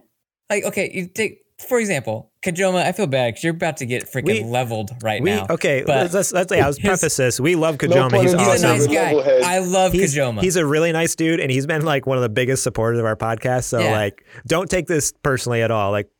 But also go ahead, Zech. No. Things to think about, Kojima. Okay, things to think about and consider. Okay, you got the original Mario games, which NES. Those are gonna be kind of the same. Okay, 1, 2, and 3. Yeah, those are all gonna be kind of the same. 3 probably arguably being the best out of those 3. Super Mario World, which opened it up. Then you have probably the best game of the entire franchise. Like as far as Mario like 2D platformers, I think Super Mario World's my favorite by far. Yeah, that's a fair argument. You got Mario Sunshine for the GameCube. You got Mario 64. Well, for the 64, then you got Super Mario World, Super Mario 3D World, Super Mario 3D Land, which are the same, but one's for the DS, one's for the Wii. You had the remixes, right? You had the Galaxy games. You got Odyssey. Like, yeah, sure, there's a little bit of bleed there, but none of those games are really the same at all. And all of them are looked at as the pinnacle of what platformers are trying to achieve. Yes, yeah. Games like Celeste are phenomenal games, but they're not the best. They're not considered the best 2D platformers just for, you know, platforming alone. Like Celeste got a 10 from IGN because of the storytelling and the subject matter of what they're trying to convey. Yeah. It was nominated for Game of the Year and like best games for impact and stuff in 2017 or 18 because of that. Yeah, because of like just the more the story and like what it brought to the table and like, oh, this isn't just a 2D platformer like Mario. Right. It's like it is more. It's different. Right. Yeah. And you know what? There's no Mario that's the same. There's no Mario game you can play that's the same. There isn't. Right. They'll use the same name. They'll use the same title, but it's not the same. It's not the same play. It's not the completely different experiences every single one. Every time. Absolutely. Yeah. So I'm sorry. I was looking down because I believe there was some lore. I don't know if it's lore or actually facts about Mario and how he was developed. The artist, he used to live in Manhattan, New York City, or Brooklyn, I think it was. And he ended up drawing his landlord out of spite. He ended up drawing the landlord, who was an Italian, which back in the days when he moved out here looking for, you know, his big break, you know, still to this day, most of these Brooklyn buildings are owned by Italians. But long story short, out of spite, I believe, and again, we can fact check it later at our own time, right? But right. No. What we tell people on the show is like, this is fact, and there's no way to fact. Like, there's no way to know. That's just the way it is. There's no way. There's no way to search it. Like, there's no way to search it. What we say goes. That's just the way it is. Deep, like, it's deep in the vault. We've cleaned up the internet to take anything related to it out. Anything you really did is lies. Right. So again, I don't know how true it may be, but that's how supposedly it blew up. And I was wondering recently if it's true, because as of recent, it's been the Luigi show. Everything we've seen as of recent has been Luigi this, Luigi's Mansion, Luigi Switch's theme. Switch theme is Luigi. Yeah. Right? Yeah. So I'm wondering if they're phasing out Mario because of legality issues, because supposedly that guy came out publicly and said, I've never received a check about this. Right? And I'm still waiting. And I'm like, okay, so maybe he's now pursuing some kind of like, you know, maybe settlement here to use them. Who knows? But it's a picture. You can't really say the picture is you, you know? Yeah. Right. Exactly. Well, especially after 30 years, 40 years. Yeah, right. It's like, I feel like statute of limitations up on that one. Probably. 30. But yeah, so recently I've seen that it's a Luigi show, and I'm like, what's up with that? Yeah. I mean, not to say that Luigi's not cool, but. Yeah. It's kind of nice that they're putting that in there. Like, giving Luigi a little bit of love, because I feel like he's always like any other little brother, you know? Like, he always like is in the shadow of his older brother. Yeah. Or the stepbrother or the stepchild. Right. Dang. Well, that's good. That's good. Derailed. Sorry. No, you're good. You're good. So with all that to say, Levelhead is a fun game, but I don't know if it's for me, because even Mario Maker had a story mode. Levelhead, as far as I can tell, it has like training missions, but I haven't necessarily picked up on a story. So it's just like, oh, like. That's what I liked about. I liked playing the user-created levels in Mario Maker, but I also really enjoyed the levels that Nintendo made for their quote-unquote story mode that was in it. So I like Levelhead. I'm glad I got to play it for free. I feel like I would have been a little bummed having to pay for it, but you know what?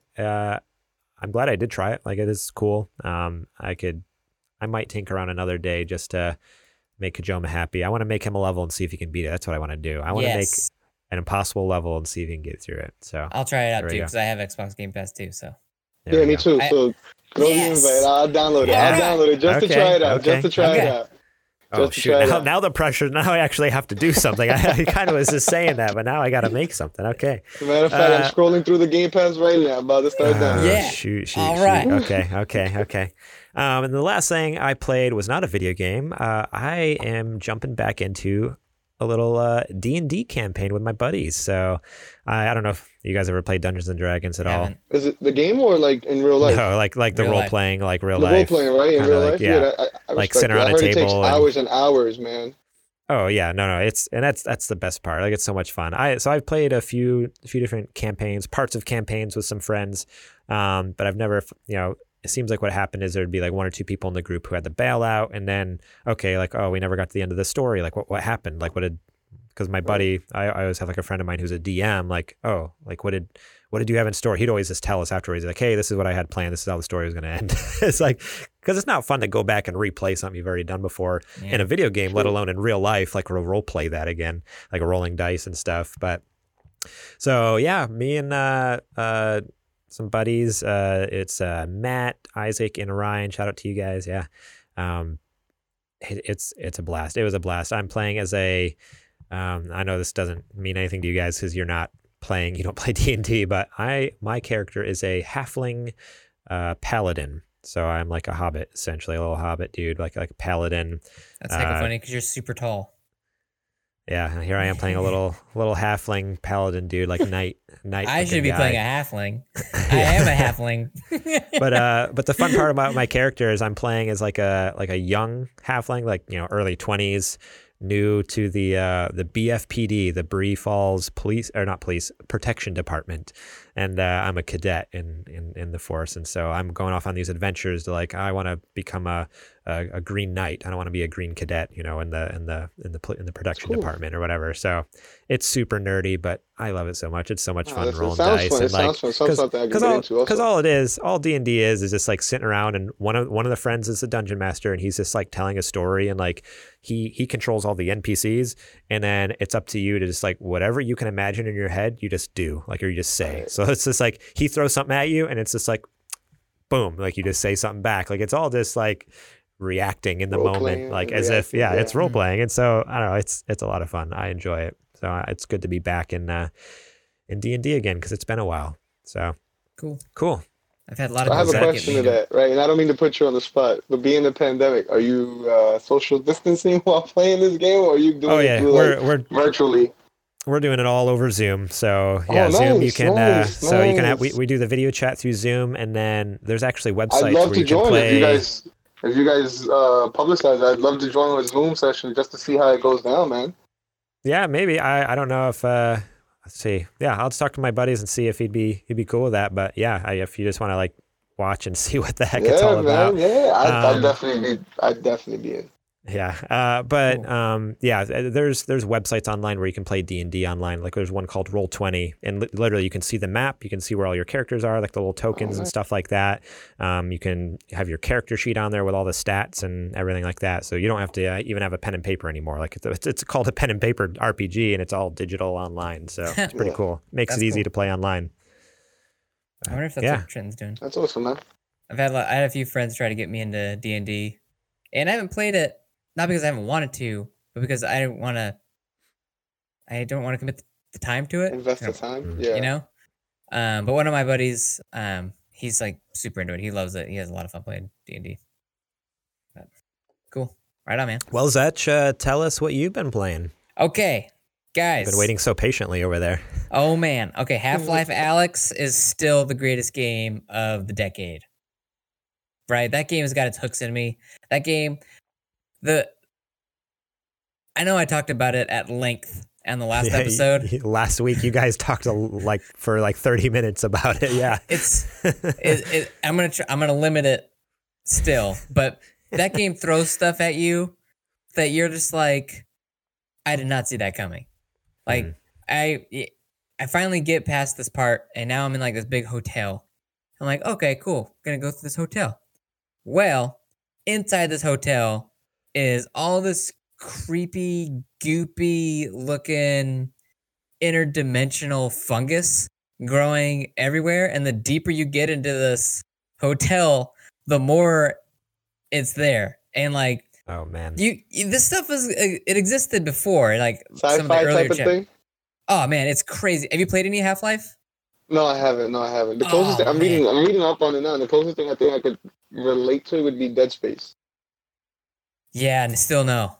Like it's still no? Still no. It's not no. So I've played through Dead Space 1 and Dead Space 2. Yeah. This is a different type of sci-fi. Like it's Oh man, bro, it's a whole other level. Like this it's thing, PC, right? It's only for PC, right? Yeah, it's only for VR. So you got VR. Half-Life Alyx's. Yeah, the older ones were PC, and they even had the orange box for like Xbox 360 and stuff like that. But for Alyx, you can only play it through VR, which is stinks. I want to play it. It's right. The having to like go into these areas and like in normal games, you get like touched, like you'll see like goopy stuff around or whatever. Like Dead Space, for instance, you got like, nasty looking goop on the walls that you got to walk through. And you're like, ew, gross. Right. My character watching them walk through. And this is like, you're actually the one walking through. Yeah. When it's coming on the screen and it's like, or you're hearing it. You're hearing it like slosh around or like make these weird noises or like spew off like a gas. You're like, what the heck? Have you had any jump scares? Yeah, you go. Oh, I've had so many jump scares in this game. So many. Right now. So I'm actually going to, this is going to segue into the next game I'm going to review, which is Gears Tactics. But I'm in this, I finally get down and like throughout like this whole hotel part of it, which is like a chapter 5. There's like 11 total chapters. It's by far and away one of the longest VR games I've ever played for a story. And I'm getting down in this spot and this creature that's started at the beginning of the hotel that I'm in. I'm finally having to confront it. And it's like this really fast, like electrified, like bat thing. And it's just, it's creeping me out, man. Okay. I've already used up like almost all my shotgun bullets trying to kill this thing. So I'm like, okay, I know it's behind, I'm in like this washroom, this really old washroom. So it pops out of nowhere? Like Nemesis? Yeah. Like it's just like, boop. But it's just like, where it's at. Like you could hear it like, right. Like skipping around like a giant electrified rat. Like it's like, I'm like, I've shot you how many times and you're still not dead. Like, what am I doing? So anyway, I gave up. Like, I'm just going to save this here. I'm going to fire up Gears Tactics. I've been wanting to play with that, check out what that game's like. So okay, yeah. Half-Life Alyx, guys, is still the game of the year for me. I don't think anything's going to beat it. It's going to take so much for anything to beat it. And yeah, so now I went for a little change of pace in Gears Tactics, which is the exact opposite. Slower paced, it's more the strategy. Opposite. Yeah, is it strategy like Final Fantasy Tactics? Like it's like XCOM. You played any XCOM games? No. Okay, so you play Mario vs. Rabbids? Don't on the Switch, recall, the Mario plus Rabbids Kingdom Battle game. Oh yes, okay, yeah, okay on the Switch. Yeah. So it's like that. Okay. But it's Gears. So gotcha. Okay. Yeah. So you have like this. So, in Gears of War, you have like the cover mechanic, right? Where you got to get behind cover. You got to move around, that sort of thing. So far the story, I played for a couple hours, but I'm like four missions in. I got Cole on my team. Cole Train. Nice. So he's on my team now. And, but the game is lacking in story right from the get go. Like all the characters feel very trite. The dialogue is very B movie, which I mean you kind of expect from a Gears game a little bit, but I feel like Gears 1 through 5 all had some kind of heart to the characters. Like even the dialogue. If the dialogue was cheesy, it was like it still felt like, I felt like the passion. I felt like it still drew me into like the overall story. This one feels very very bland. However, the gameplay in it is still really fun, especially since you kind of can just, you look at, it's like basically like a chessboard where you're like, okay, so here's my objective right here in the middle of the map. I got, 4 dudes on my squad. I got to figure out how to get them from here to there without dying. And like Halo Wars. Yeah, like Halo Wars. Only Halo Wars. That was what I was getting to. That's the one I played. Halo Wars.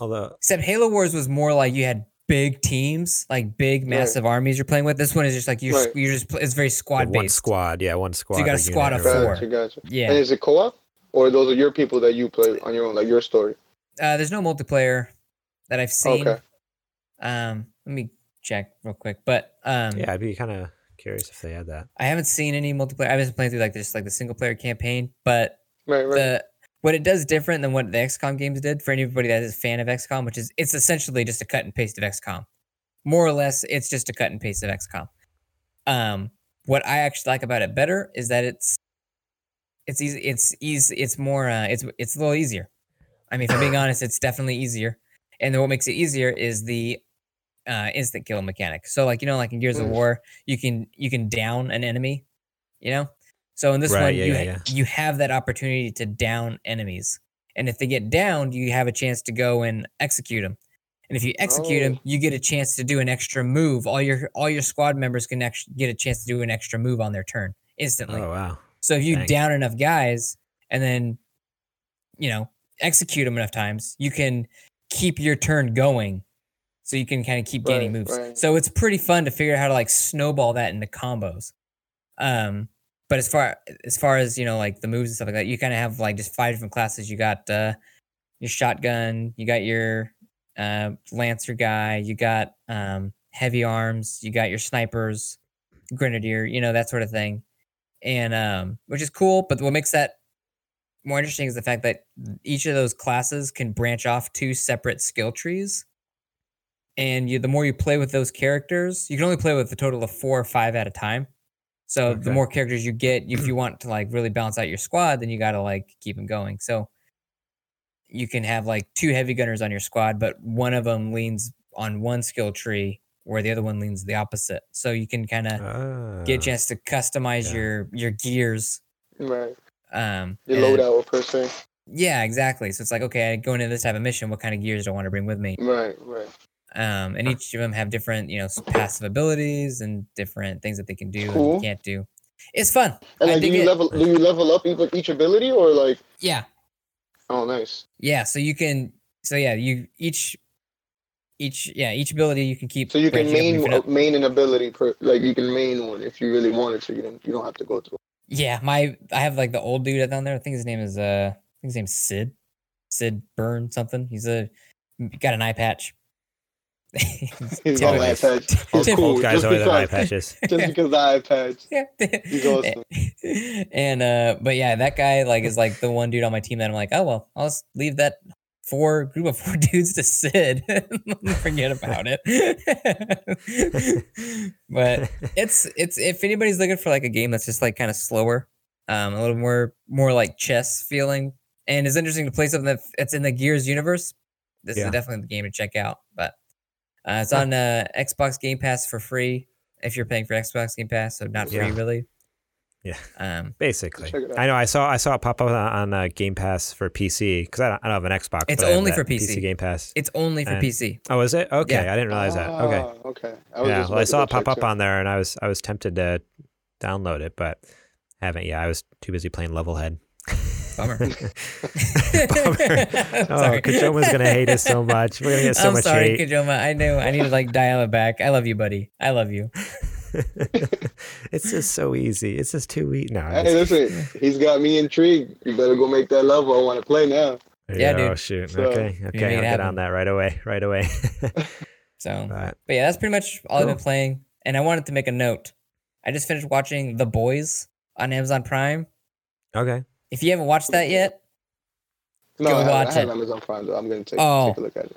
Bro. I've seen trailers. That's the one that's like the super ultra over the top, like violent, like superhero type thing, right? Or like they have superpowers of some sort. That's the tip of the iceberg. I don't know. That's just what you see in the trailer. It's just like a bunch of superhero people, like this ripping people in half and like it's like crazy, ultra violent kind of thing. So it's that. It's got those elements in there, but there's that show, man. I'm not saying that in a negative sense at all. Like I love me some good violence and gore. Don't get me wrong, but I just Rotten Tomatoes gives it 84%. Okay, go watch it. Usually not. Yeah. Okay. Yeah. Okay. I don't binge shows. It drives my wife nuts because we'll start a show, we'll get into it, and I'll get bored. And then she's kind of like, "Do I finish it? Do I wait for my husband to watch it with me? Do I finish it? I don't know." Not this. I was like, I'm watching this. I finished it in a week. Like, that's the fastest I've ever finished it. 8. Yeah. Okay. 8 episodes. The last 2 episodes, it was like Friday night. And I'm like, screw it. I'm watching both of these tonight. I was up till like 1 a.m. And how long are the episodes? About an hour a piece. Oh, that's not bad. Yeah. Okay. So, The Boys. Okay. Holy cow. Good to know. It's definitely for mature audiences. It's got lots of blood, as we've touched on, lots of language, and some nudity. So just for people out there that, you know, might have issues with that. I'm just letting you know now. Yeah. Don't go into the show thinking it's going to be budget. You told me to be here. Yeah. If you watch it now, we are now like legally like cleared of anything. Like you can't, you know, get on our case or anything. I warned you. He's told you. He's warned you. There's like explicit tag there. Jeez. Cool. Anyway. Well, let's do where we are running a little late, but this is just a fun question for, especially for the guest we have here, you know, the Real Gaming Dad. He is, you know, the only gaming dad on the internet.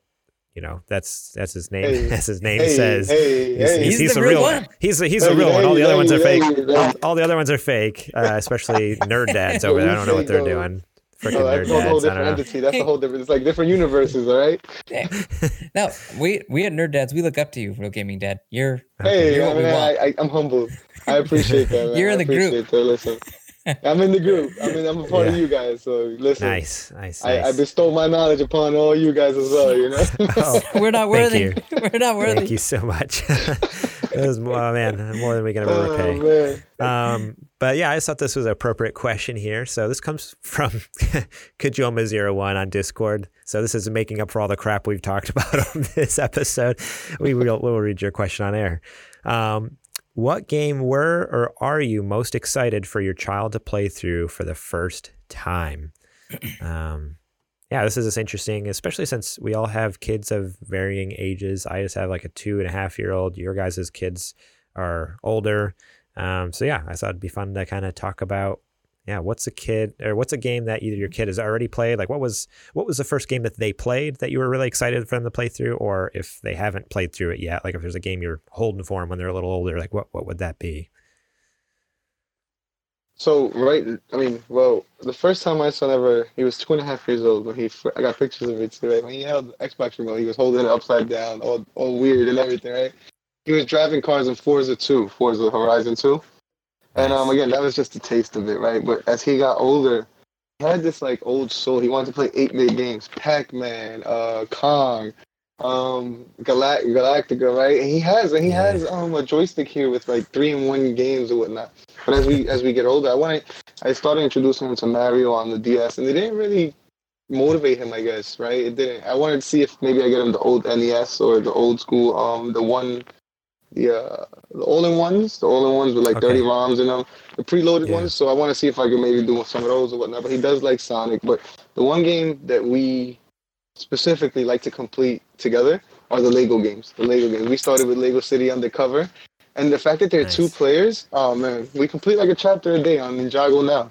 Ah, oh, so cool. You know, so yeah, it's awesome. It's awesome. So now that he's familiar with the controllers, the buttons and everything, he gets his own controller, I get my own, and we just rock out for a few hours. Yeah, this whiz through it. Yeah. So knowing you're such a huge like Assassin's Creed fan, is there an Assassin's Creed game that you're hoping one day to like? What's your favorite one? What's the one that you want him to play through? You know, later on. He's got to start from the beginning. He's got to start. You're gonna start from number one. Okay, that's a rough game. That's a really rough game. Oh yeah, the first one. Yeah, man, a bunch of brain teasers, and there was no running in the first one. It was just move the stick, and it just went at one steady motion. So if you don't want to come back to the same place you just left. Yeah, but definitely the one franchise I would definitely have him into it, and again, it's because it makes you think. It makes you, you know, put maybe I guess logic thinking into what happened, what may have happened, and what could happen. I guess, but for the most part, I guess Assassin's Creed would be the one franchise that I'd like to, and Final Fantasy, of course, too. Final Fantasy would definitely, you know, the graphics and then the lore behind it, and you know, saving the world and stuff. The same thing, I guess, that captivated me when I was young.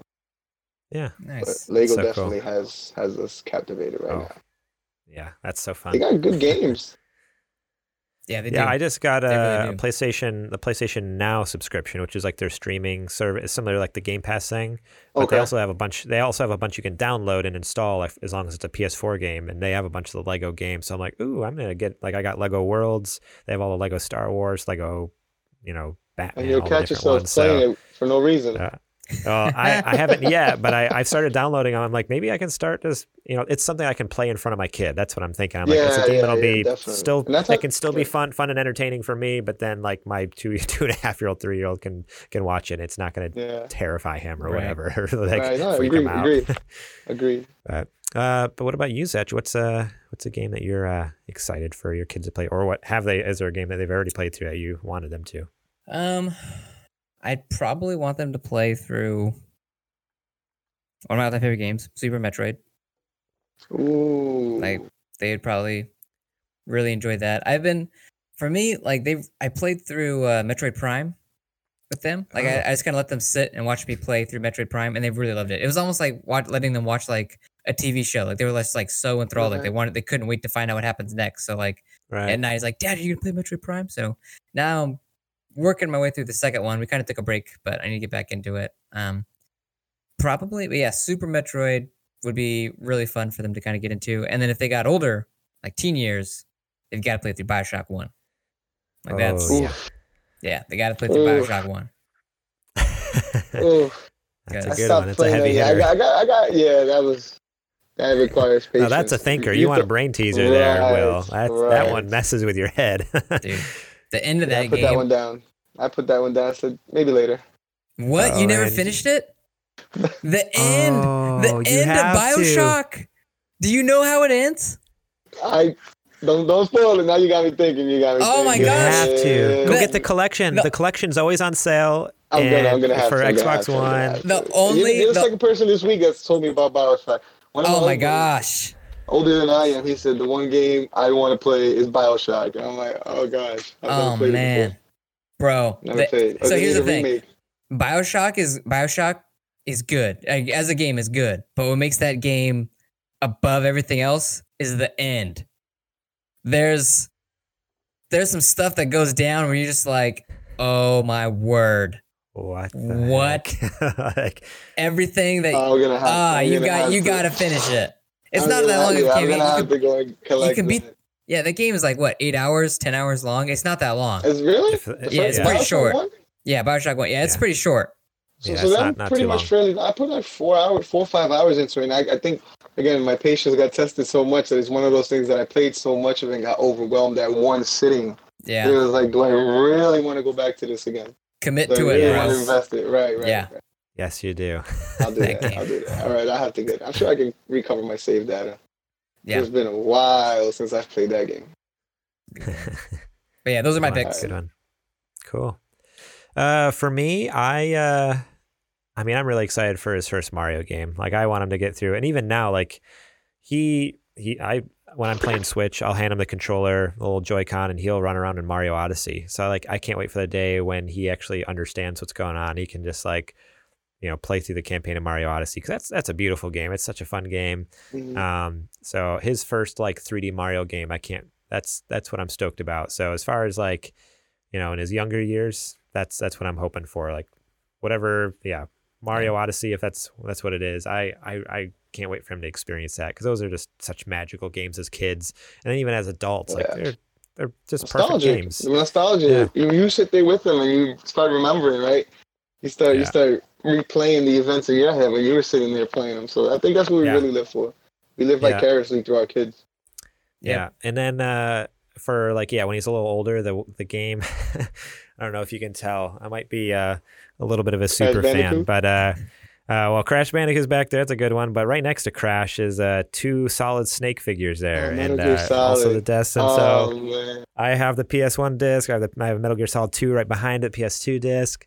So I can't wait till the day I can introduce him to the Metal Gear Solid franchise, because when I was a kid, I played through the first one when I was like, I don't know, 6 or 7 or something. Like I was pretty young. Like you played through Metal Gear Solid 1 as a kid? When I was like 7, yeah. I wasn't allowed to play it. Okay, yeah, no, I don't. 11, 10 or 11. I don't know if I was allowed to play it either, but I did, and I loved it to death. Like I don't know what. I think it was just cool to me, because it's like, I mean, it's basically like watching a movie for the most part. It was. Like, it's espionage, a whole espionage game, right? It was the first time. The stealth, the espionage stealth aspect of it was cool. That, like, basically watching a movie was cool. It was also like just the Japanese anime influences in it, even though it's like American military. It's like Kojima added all like the cool. So that's, I can't wait to introduce Shep to that. And I hope he loves it as much as I do, because if he doesn't, I don't know what I'm going to do. Like, I need to have another super fan in my life, because at this point, I feel like I'm the only one I know. Like, I talk to anyone else, and they're like, Metal Gear, really? Oh, I'm no, like, I have the triple. Like, I bought the triple bundle for Xbox. Yeah, I got the triple Metal 1, 2, and 3. And then I got Vengeance, and then I got the other one, Metal Gear 5. Metal Gear Solid 5. Have you played that one? I have played that one, yeah. Yeah, the only one that... It's all right. Yeah, it's so weird. Yeah, five was okay. I'm more of a fan of 1 through 4 because 4, the way 4 ends is like, I mean, it ends like it ended. Like that's what Kojima even said. And then later on, he's like, "Oh, by the way, we're making 5 now." Life, like, wait, what? Came back to life. Well, it's like it takes place in the past. Like it's like a prologue type thing. Like it takes place before. Is that what it is? So it's So it's just like 5 takes. So the order of the games is actually. Metal Gear Solid 3 happens first, and then it's 5, and then it's 1, 2, and 4. What? So that's the order of that's the storyline order. It would be. Was he making this up as he was going? Like. 100%. You know he was. I did not know that. 5, so 5 is like storyline wise. 5 is actually 3 is technically the first one in the story, and then 5 would be next, and then then 1, 2, and 4. Oh my gosh, that makes so much more sense. Yeah, it's a little convoluted, but that's what I love about it. So I can't wait to show that to Shep and go through all the crazy conspiracy theories for Metal Gear and all timelines and like, hey, like this is this character. He's only in this one game, but then they hint at him in this game and all this crazy stuff. And I love all the weirdness of it. So awesome. That's cool. That's my pick. That's cool. Alrighty. Well, thank you guys so much for listening to another very long episode this week. We're at an hour 50 right now. That's pretty dope. That's pretty cool. Wow. Wow. Usually we shoot for an hour and a half, but we just had some great conversation tonight. I really enjoyed having you, Will. Thanks so much for coming on. It's been a lot of fun, honestly. If you're looking for a new gig, I mean, I can always fire JJ if you just want to come on. That's what I brought Zech on. Now I can bring you on. I guess get rid of JJ. No. We can all be friends. Yeah. Will.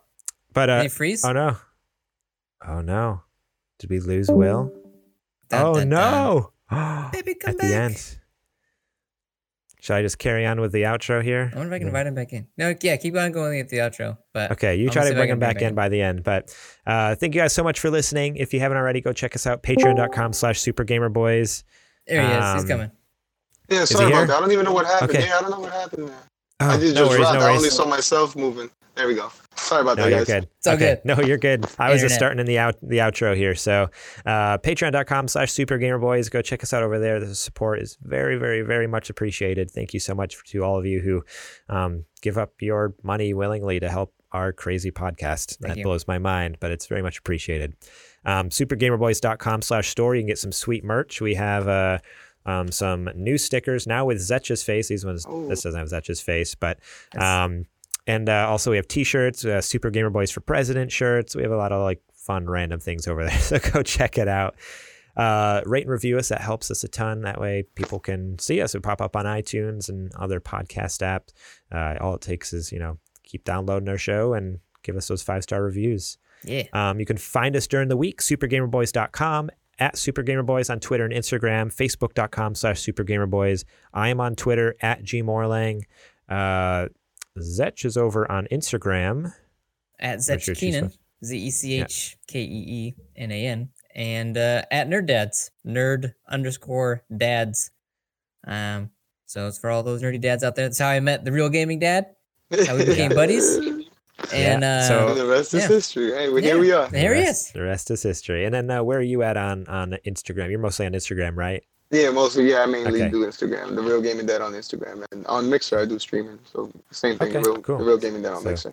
Oh, cool. Yeah, at The Real Gaming Dad. So check him out over there. He's got some good stuff. So, and if you want to see really good food, he's got some good food on there. Thank you. I'm gonna say my page is not PG-13, so it's all good. No, it's all good. It's all good. We welcome everyone. 18 plus. Everybody's everybody's welcome though. Yeah. Thank you so much to Starry Andrews for our logo. Check her out on Instagram at Ground Floor Graphics and Facebook.com/Ground Floor Graphics. Boy, it's been a good one. It's been a long one, but man, yeah, like I said before, Will, thank you so much for coming on. It was awesome. I appreciate you guys. Pleasure having you on. We'll definitely have to have you back on again another time. Thanks, maybe someday you'll get to meet JJ because I think he'll he's an interesting man to meet. He's really like the main attraction. Whenever I'm with JJ and I meet someone new or I'm with a friend, I'm like, oh, have you met JJ? Have you met JJ? Like you just want to show him off to everyone. It's great. It's fun. I look forward to it though. Have you met my pet JJ? Yeah, have you met my pet JJ? It's pretty cool. This is JJ. Yeah. So yeah, on thank you guys again. I appreciate it. I'm humbled and I thank you again for extending the opportunity to be here. Yeah, I really am grateful. For real, anytime, man. Thank you for showing up and having fun. It's been awesome. For sure. And for staying up super late because you're on Eastern time. Yeah, so I'm on Eastern time. 12:30 in the morning. Oh my gosh. So I'll be up until 12:40 a.m. my time working on this edit, so no worries. I'll be right there with you. So thank you guys so much for listening. Remember to tip your waiters, and we'll catch you all on the flippity flop. Good night. There you go. Have a good week. Cheers.